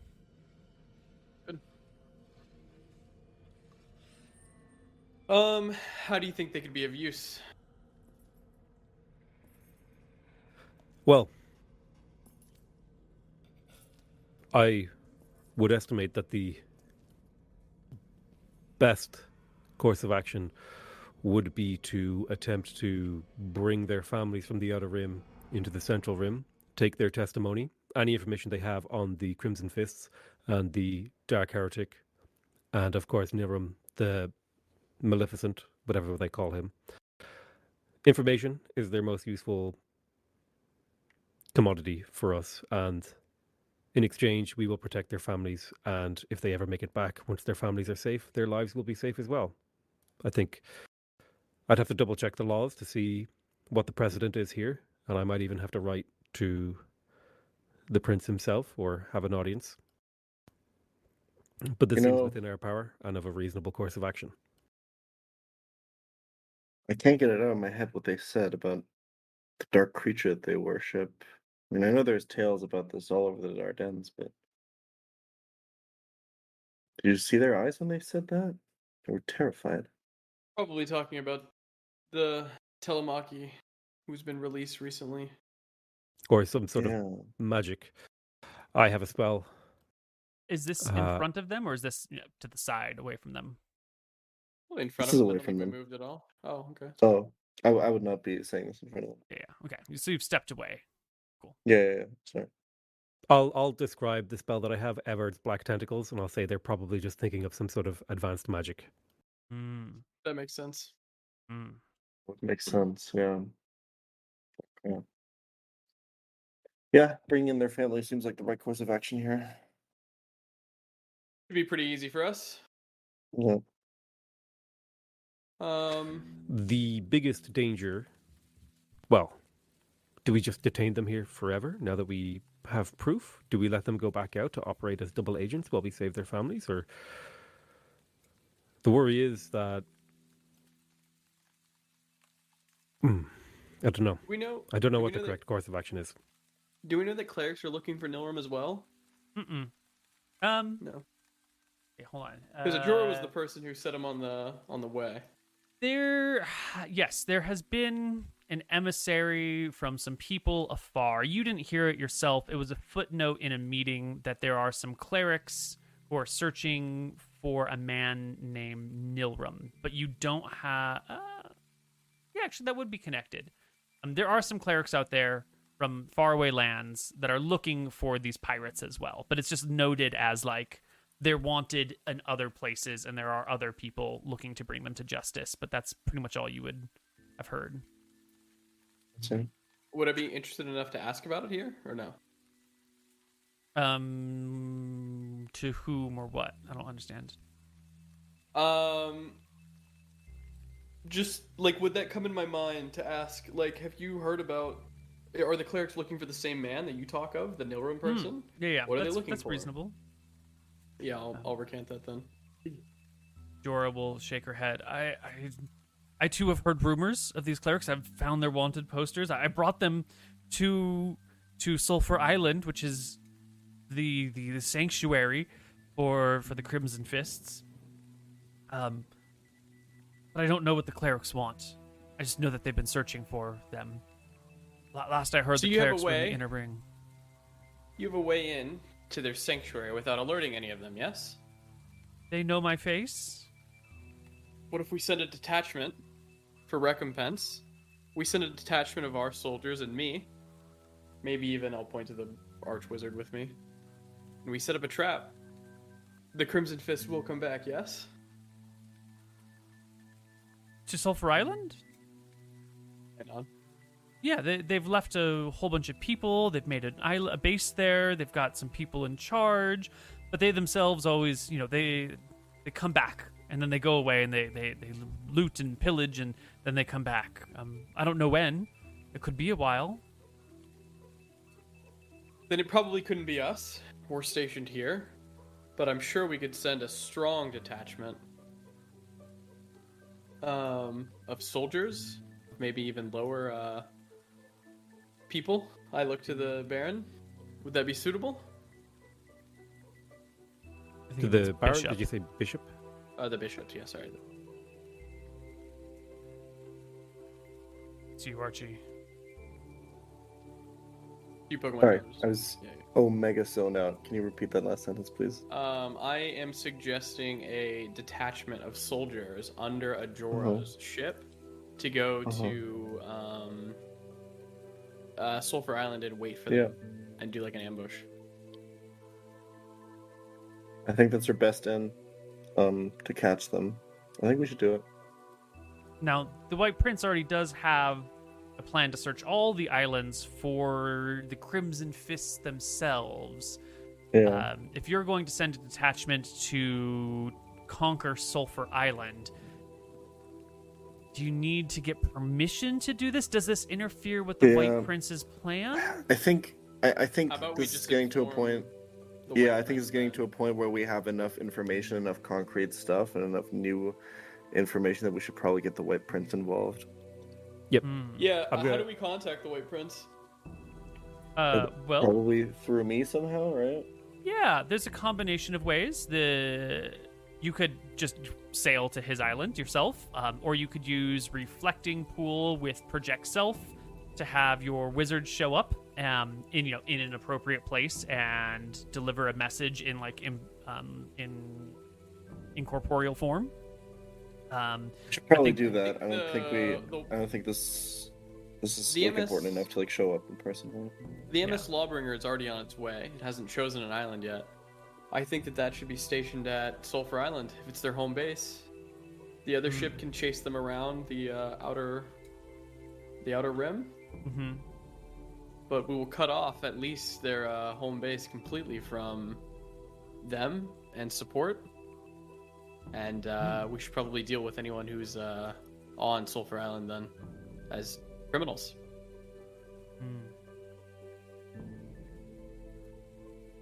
These are all Of good course, ideas. it's up to the White Prince. Yep.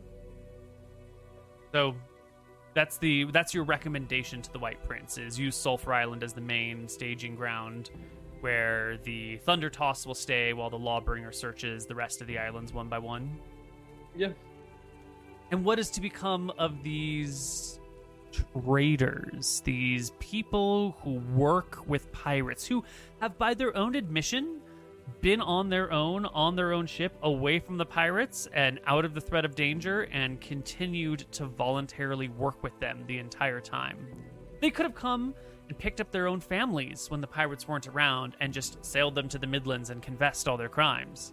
And they didn't. They chose willingly to hang out on the outer rim and profit from the chaos. And yet, and yet, it is also your they are your most powerful weapon or your greatest tool leading you to the Crimson Fists. What is to be done with these unlawful people? I'll make I- the argument that they are like the children that are uh, sanctioned wizards. They are dangerous and unruly, and yet useful. Hmm. I think that um, we give them a way to contact us, and we let them go, and they report on all of their dealings with the Crimson Fist from now on, directly to one of us.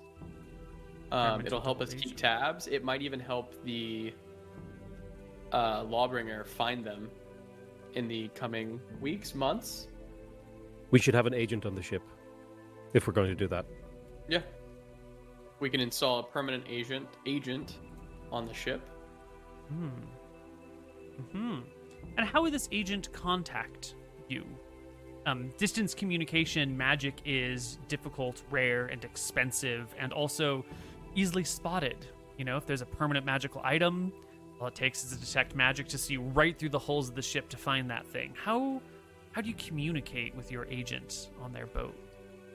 Uh, I suppose it would depend upon how developed the White Prince's spying uh, operations are.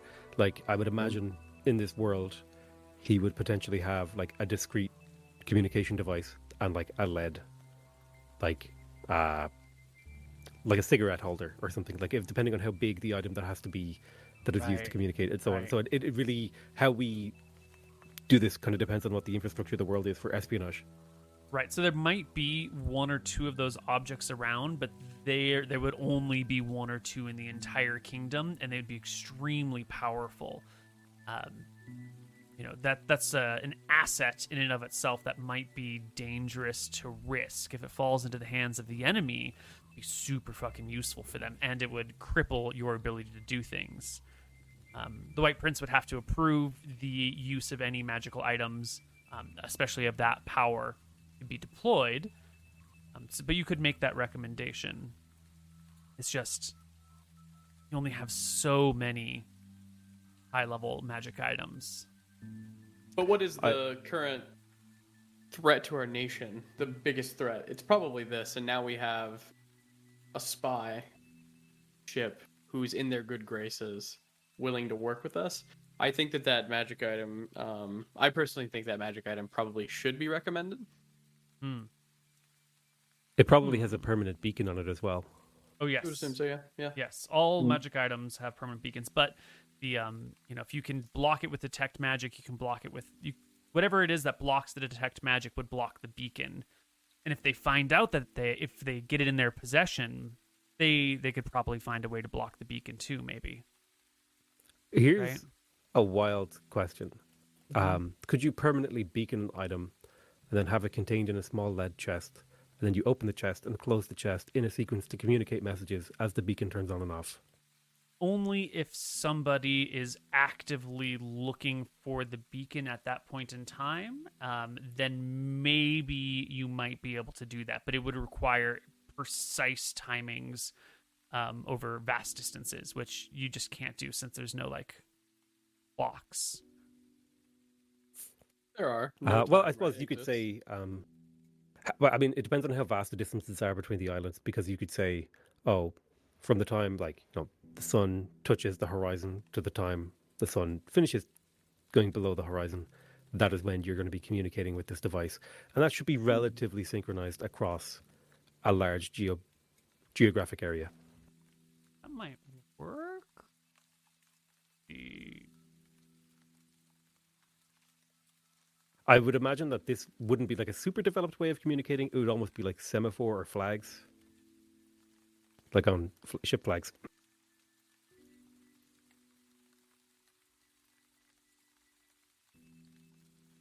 Right. So locate beacon lasts one round per level. So you'd have like a five minute period of time, uh, five to six minute, well, depending on the cler- the, the wizard casting it. Um, you, for example, would have eight minutes in which this would work. So you'd need an eight minute window, which the sun setting is a pretty decent eight minute window.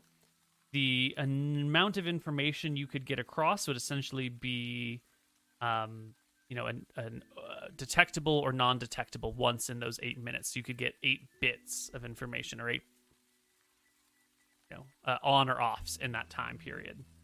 So there's not a lot of information that could be passed.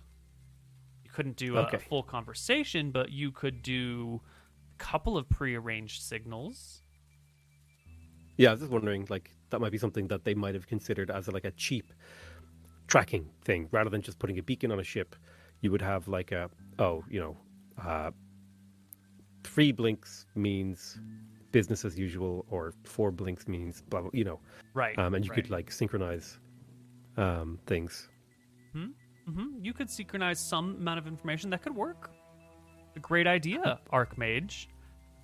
My question is, um, so I would imagine that a super good magical item that's good at communicating across long distances is super expensive. However, having a team of clerics doing locate beacon at nighttime is probably a lot more within budget. Perhaps, yeah. Um, the people who can cast locate beacon um, are need to be fifth level wizards, of which there's not that many around. There are like seven eighth level wizards, and then maybe another twenty or so fifth level wizards, maybe twenty five. But they all have different jobs, and they're all sort of scattered all over the place. You could gather a few of them to to specifically do this. Um, the the magic item creation process is locked behind like 16th level characters and so there there's no more magic items being created at this time in the world especially in this. So they are not creating magic items There anywhere in the Dardanelles.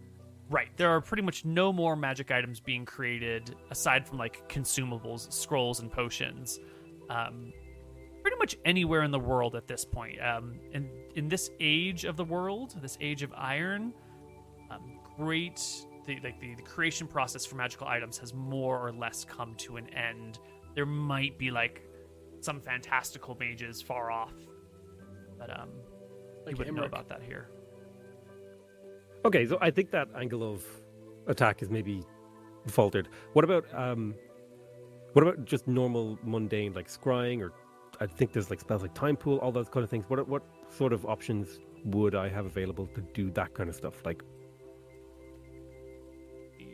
like could I could I clairvoyance to a boat? I don't, does that have a range? Mm, actually? Clairvoyance needs a fixed location. So a boat is always on the move. You could say like my bedroom and an area that you already know and you're very familiar with and you can like draw a map to. You could always clairvoyance your bedroom, but on a boat, like a boat is always in a different place. And so um, it's not like a fixed So you can't location. clairvoyance the captain's quarters of a ship. No, but if you like see a ship, you could clairvoyance like I want to see just beyond that side of the hull, and then you could look into that. Um, if the ship is moving, your your viewpoint is fixed, and so then like the ship would move out of it um, very quickly. But if Okay, it's like now I'm gonna docked, you connect. could I'm going to connect. What if I detected a beacon? Could I clairvoyance around the beacon? Mm-mm. Damn. Okay, never mind. Uh, so I'll explain. Um, I'll, I'll go through that whole thought process with my friends and be like, mm, I don't have, I don't have a solid solution yet. What do you guys think? Um, well, there are those magical items for communication, correct? Those There exist. might be. Um, I'm trying to think of what you might have on hand. Generally speaking, long distance magical communication is locked behind fifth level spells. Yeah. Sending is a, the the first spell that you can get that allows you to communicate over a distance more than like you know visible range, very reliably. Uh, Are there, there is a pigeons? excuse me. Carrier, are there carrier pigeons here? Yeah, no? there there are birds that can do that, but again, the birds go between fixed locations. Fixed like to they fixed, yeah. return to a spot that they know intimately. Um, there's a combination of fourth level spells that will allow you to do this. Uh, a crystal ball will help you do this, but it will it'll show you something, but it doesn't allow both way communication. Like you could crystal ball, um, you know, your mom, and it would find her wherever she is. So you could crystal ball to someone who is maybe like writing something on the ground, and then Hmm. you wouldn't have to give up. Yeah, does one of you have magic mirror? Is that a spell in one of your possessions? I Not don't the- think so. Mine. Ooh. What about what about two wizards crystal balling each other? Could they then use like hand signals to communicate? Um, you might be able to find a creative method. Like you both crystal ball each other, and then you have an assistant in the room who writes messages for you. Might be able to work. Yeah. Um, You wouldn't be able to talk, but you would be able to like write messages in sand or something, and then wipe it away and write another message. Yeah, or even just like hold up notes. Like, Mhm. here's today's report. I Ah, read the here report and then take memory and then write it down. The Bishop of Port Prince has a spell called Reflecting Pool, which essentially functions like a crystal ball for one round per level. There you go. Um, so if you Ooh. know someone intimately, like you, this is a person with which you're deeply familiar, Bishop. Um, you Yeah. could reflecting pool on them, uh, and you Okay. get. Let's see, it's a fourth level spell, so you can cast two of them per day, or like it would take one of your two spell slots to cast it. Um, Yeah. I don't know how many spells you want to keep and how often you want to check you'll- in. Communicate on Wednesdays and Fridays or whatever. And then those days you'll take the fourth level spell slot. Yeah, that And, seems uh, that seems correct. Check in on what's going on if there's any update. Okay. So the plan is that you would. Oh, wow. It's got a two hour casting time, right? So it's a big deal to cast this spell. It's Yeah. a time consuming endeavor. Um, so twice a week, you will scry on this agent that you have sent in with Jorah um, right when the sun sets, and they will write messages in the sand, in like a sandboard or something to you. And you will read them. I I think this spell specifically says like uh, written text is almost always too hazy to read, so that would be hard. Sorry. Yeah, yeah, yeah. No, no, no. Makes sense. Uh, Fuck. the image is always is nearly always hazy enough to prevent the reading of script of any type. Okay. Is what it says right before the end. Nice. Well done, second edition. Yeah, um, a lot of the spells will go out of their way to make it difficult to do um, instant communications because it's just such a powerful tool. So instant communication might not work, but you could reflecting pool like thumbs up, thumbs down. You could do like a, you know, a couple of signs, some very very basic, like let's go, let's not go. Um, Um, I think that instead, anytime they hit an island, they should just send a carrier pigeon if something is an issue. That means they're gonna have to Um, carry a whole boat full of carrier pigeons. Do islands not have their own Well, carrier like the- pigeons to so talk you- to Island Island? with carrier pigeons, you would like. I would train carrier pigeons to come to my house, and then I would give you a Yeah. carrier pigeon, and then your carrier pigeon would just come to my house. They don't like follow a command, so you would have to leave Port Prince with like forty carrier pigeons, and then you could send them back to Port Prince, but Oh, they couldn't go to any other location.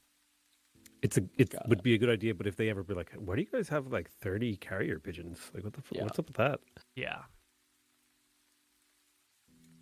Um, Interesting. Mm-hmm. Oh, the, we could just oh, this is this is a this is a little bit of a wrinkle here, trying to come up with a good way to keep track of these guys. yeah. Hmm. Logistics, baby.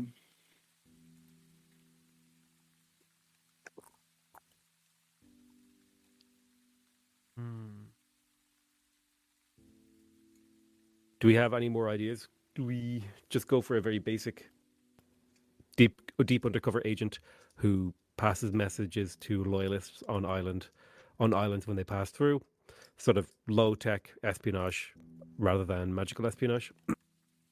Whenever they see something and then get to an island that is safe, they can then pass the message to someone there to Yeah. pass to Port Prince.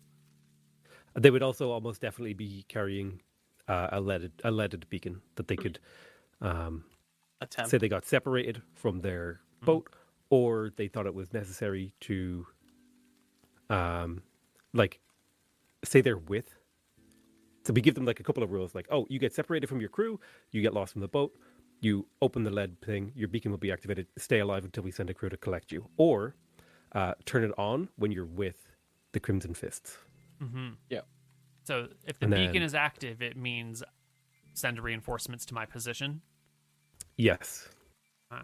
So that would be that would be like the low tech version of the Ah, espionage. seems I'll, I'll yeah. explain that idea. I'll explain that idea to the group, and Hmm. That's good.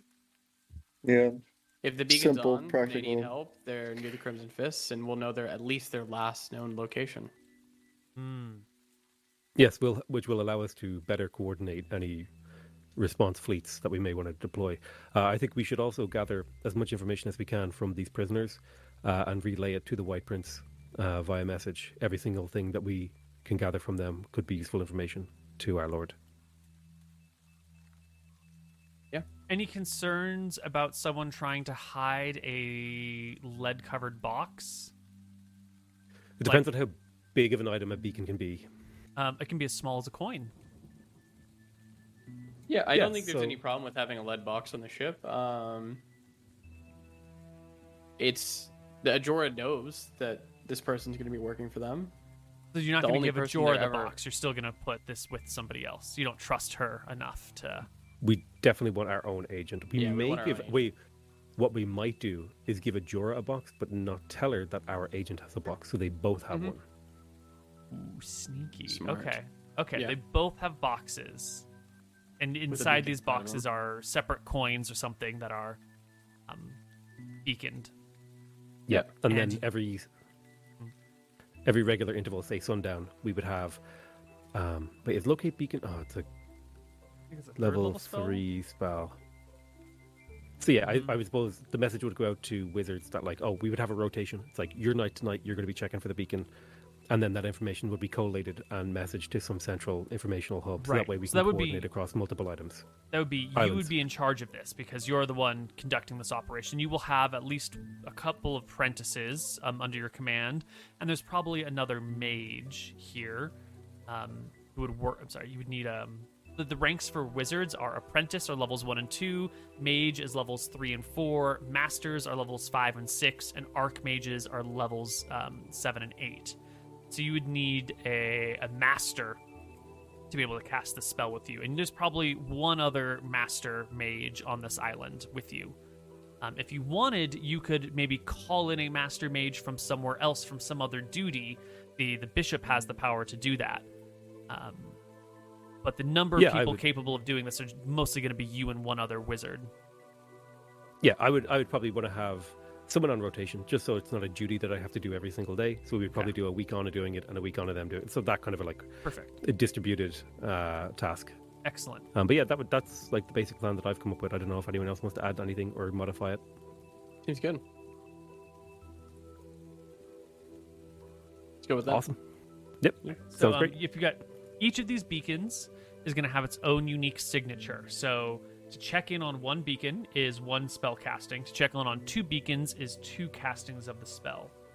Um, so you'll be confining a lot of your third level spell powers to this task when you are um, when it's your turn. I think you have three second three third level spell slots, uh, and your master mage master will have two third level spell slots.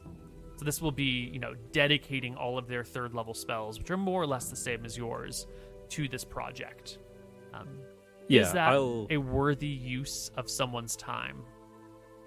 Well, I probably wouldn't commission it myself, but I would make the request to the bishop and potentially the Mm. White Prince. I would say, this is the request for resources that I've made. I think it would be good to Mhm. have one of our master wizards dedicated to this, gathering this information Mhm. and making sure that we uh, think. But I would think that, I, but personally, I would think that it's kind of like a little bit beneath me. Like I'm an archmage, so Mhm. I shouldn't be just like I shouldn't be like checking on messages. You know, Right.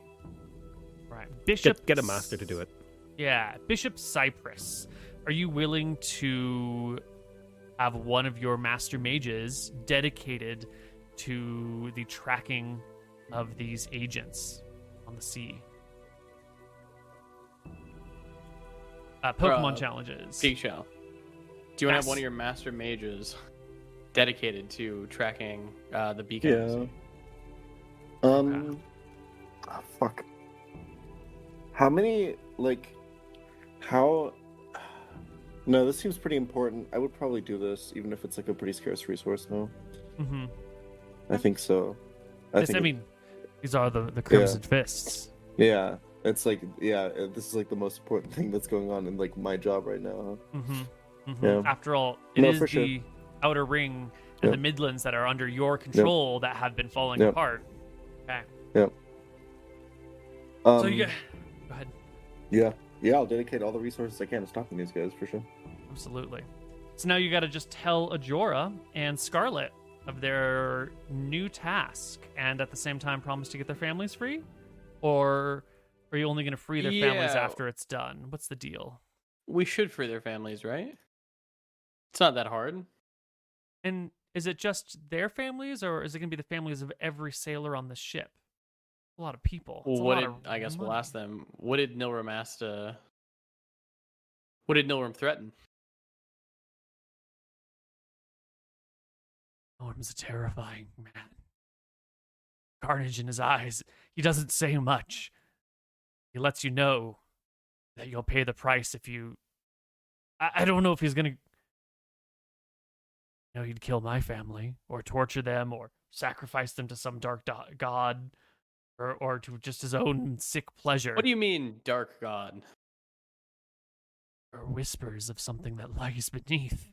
They never mention what it is exactly, but they always say, you know, the the drowned one, or or the one underneath, or the the one beneath the waves, or The dragon Telemachy. Have you ever heard of him? we we all know the legends of Telemachy. Uh, rumor has it that he's been freed from the mountain that he once resided within. I expect I'm guessing work they the Crimson serve him. But uh, to answer your first question, I don't, I don't know if you'd come after what, what the extent of Nilrum's evil is, but it's there. Understood. We will have your family uh, extradited and brought to the uh, Midlands to here. Does that please you? Thank you. Thank you so much. You have no idea the weight, the burden of this this thing that's been on me for years now. Years? Has it been years? Two two years, I think. Jesus fuck, we're getting old. I didn't know this. Yep. Insane. What year is it right now? Fifteen fifteen. What year is uh, Tombs of Scorian?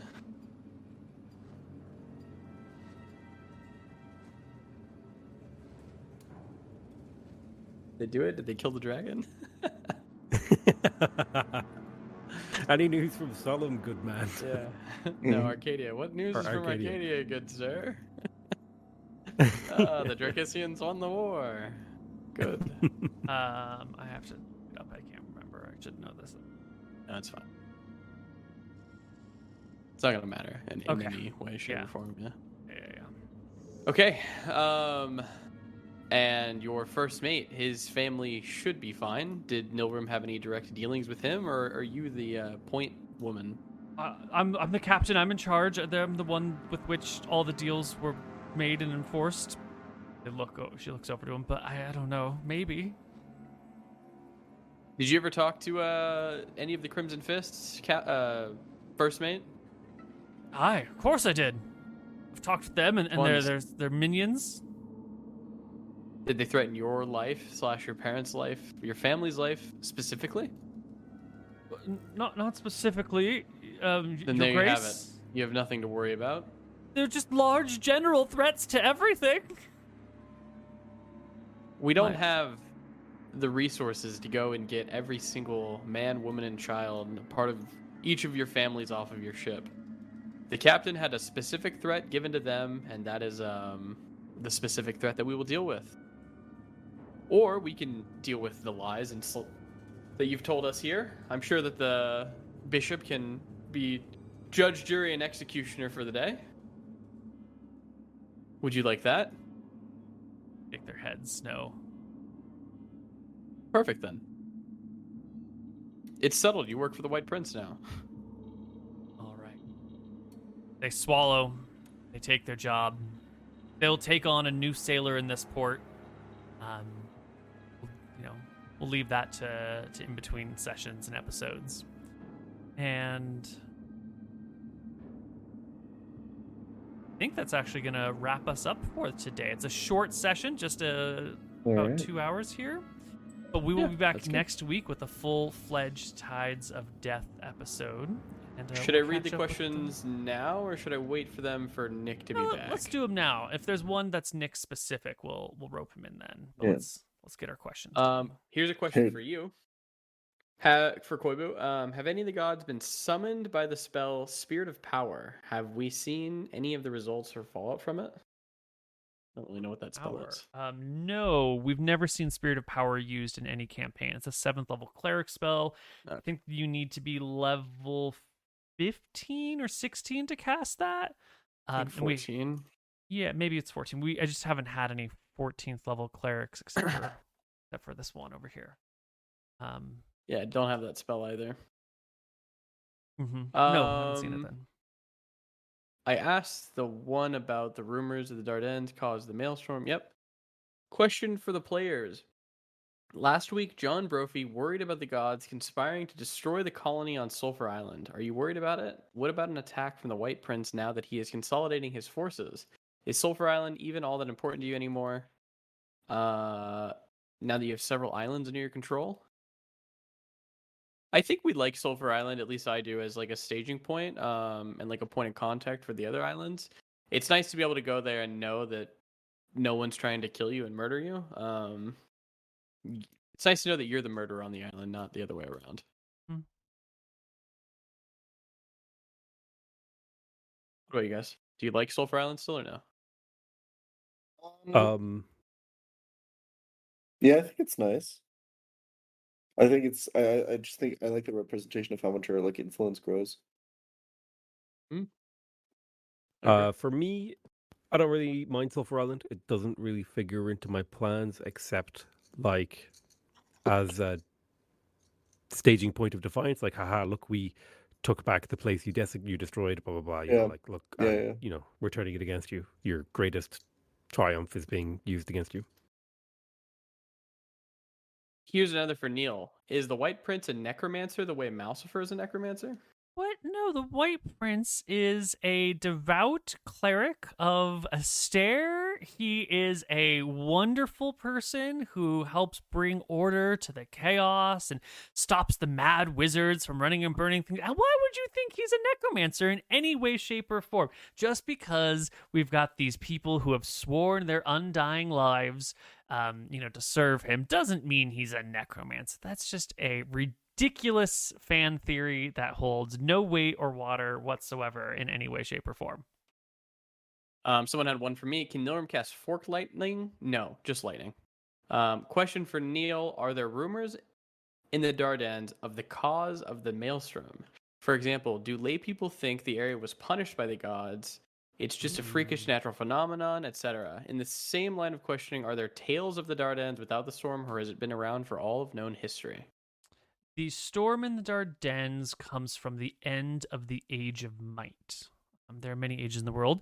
Uh, we are currently in the Age of Iron. The one right before us was the Age of Might. And that border between the two of them is when a lot of things changed in the world. The gods sort of like shaped, reshaped some continents, sort of broke apart some islands.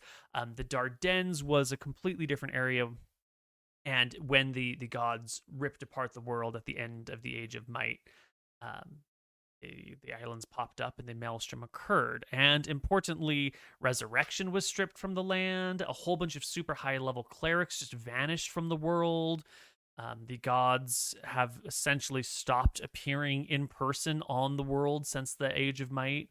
Um, and they've all sort of taken a step back. And similarly, at the end of Age of Might, all of the like organizations of magic begin to fall apart. There used to be like wide reaching um, schools of magic that worked together and had towers that were built for all people to use, where you could easily teleport to and from, and big libraries. The the wizard airship is like the last remaining um, remnant of that sort of magical organization, um, you know, in the known world at the time.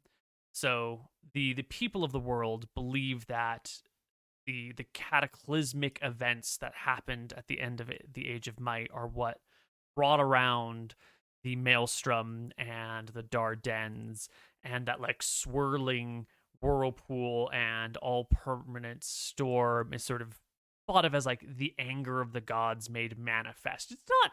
It has nothing to do with Malchus. You know, the the big swirl sort of looks like his symbol, but it's just a coincidence.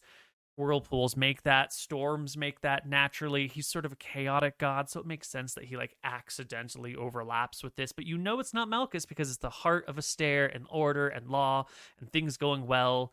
Um, and so the the interpretation is it's the the physical manifestation of the god's anger when uh, people were abusing resurrection and um, doing terrible things in their name. And then the last question uh, What are some crazy conspiracy theories your character believes or have heard and find plausible? Are there any conspiracy theories that go around, I guess, the, the land, Koibu? Any good ones that, you know? Well, the problem is if I tell you it's a conspiracy theory, you know not to to Ooh. believe in it. There well, are all that's not sorts of- true.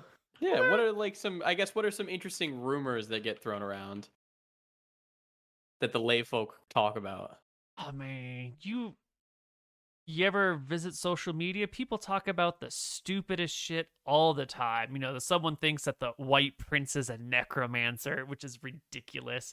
Another person thinks the white el- the white prince is actually like an elf or a half elf, and that's why he's got such a long lifespan. You know, other people think that um um you know, Telemachy is really in control of everything, and he's just using the White Prince as a puppet, and he's like hanging out behind the scenes. Uh, other rumors might include that you know some of these islands that nobody lives in and establishments keep failing to or cities and towns keep failing to establish themselves upon aren't actually due to monsters. Is because it's the secret base of the white prince where he's developing like the next generation of clerics or wizards or items or, or war machines in order to spread um, the theocracy to the nearby islands. Um, eh, That makes sense. Yeah Yeah, so Archie once heard that if you um, eat cheese three days in a row, your next ship will sink. So he never does that. Hmm. It's a good one. Um, I think no one believed in the conspiracy theory of the um, Fountain of Youth, but I think he's locked into it being true. Um, he's not sure yet, so he's kind of just that's one that he truly believes is true and real. Yeah, in um in Sale's hometown, there was a rumor that the local well was haunted by the soul of an evil witch, and kids used to dare each other to go up to it at night and uh, stick their heads into it. And uh, they say you could hear her cackling if you did it. people believe in the winter gods you know because the, the constellation of gods has you know the four major ones and there's five summer gods and three spring gods and three fall gods and someone out there is like well there's supposed to be either one or five winter gods but like they're It not just in the seems weird. stars That you wouldn't, that you would just like overthink it, like, oh yeah, let's just not make the winter gods. You know, we've made all the other ones. yeah but i mean chaos and death when they come together you know the, the summer gods the gods between um order and death no Mhm. uh, life life and order life and creation are all the summer gods and so the winter gods would be the gods between chaos and death or made of chaos and death and you know what would those even be how, how could you I even have gods that are probably gods of chaos and death I would assume Rohi's the god of um I don't know. Uh Change.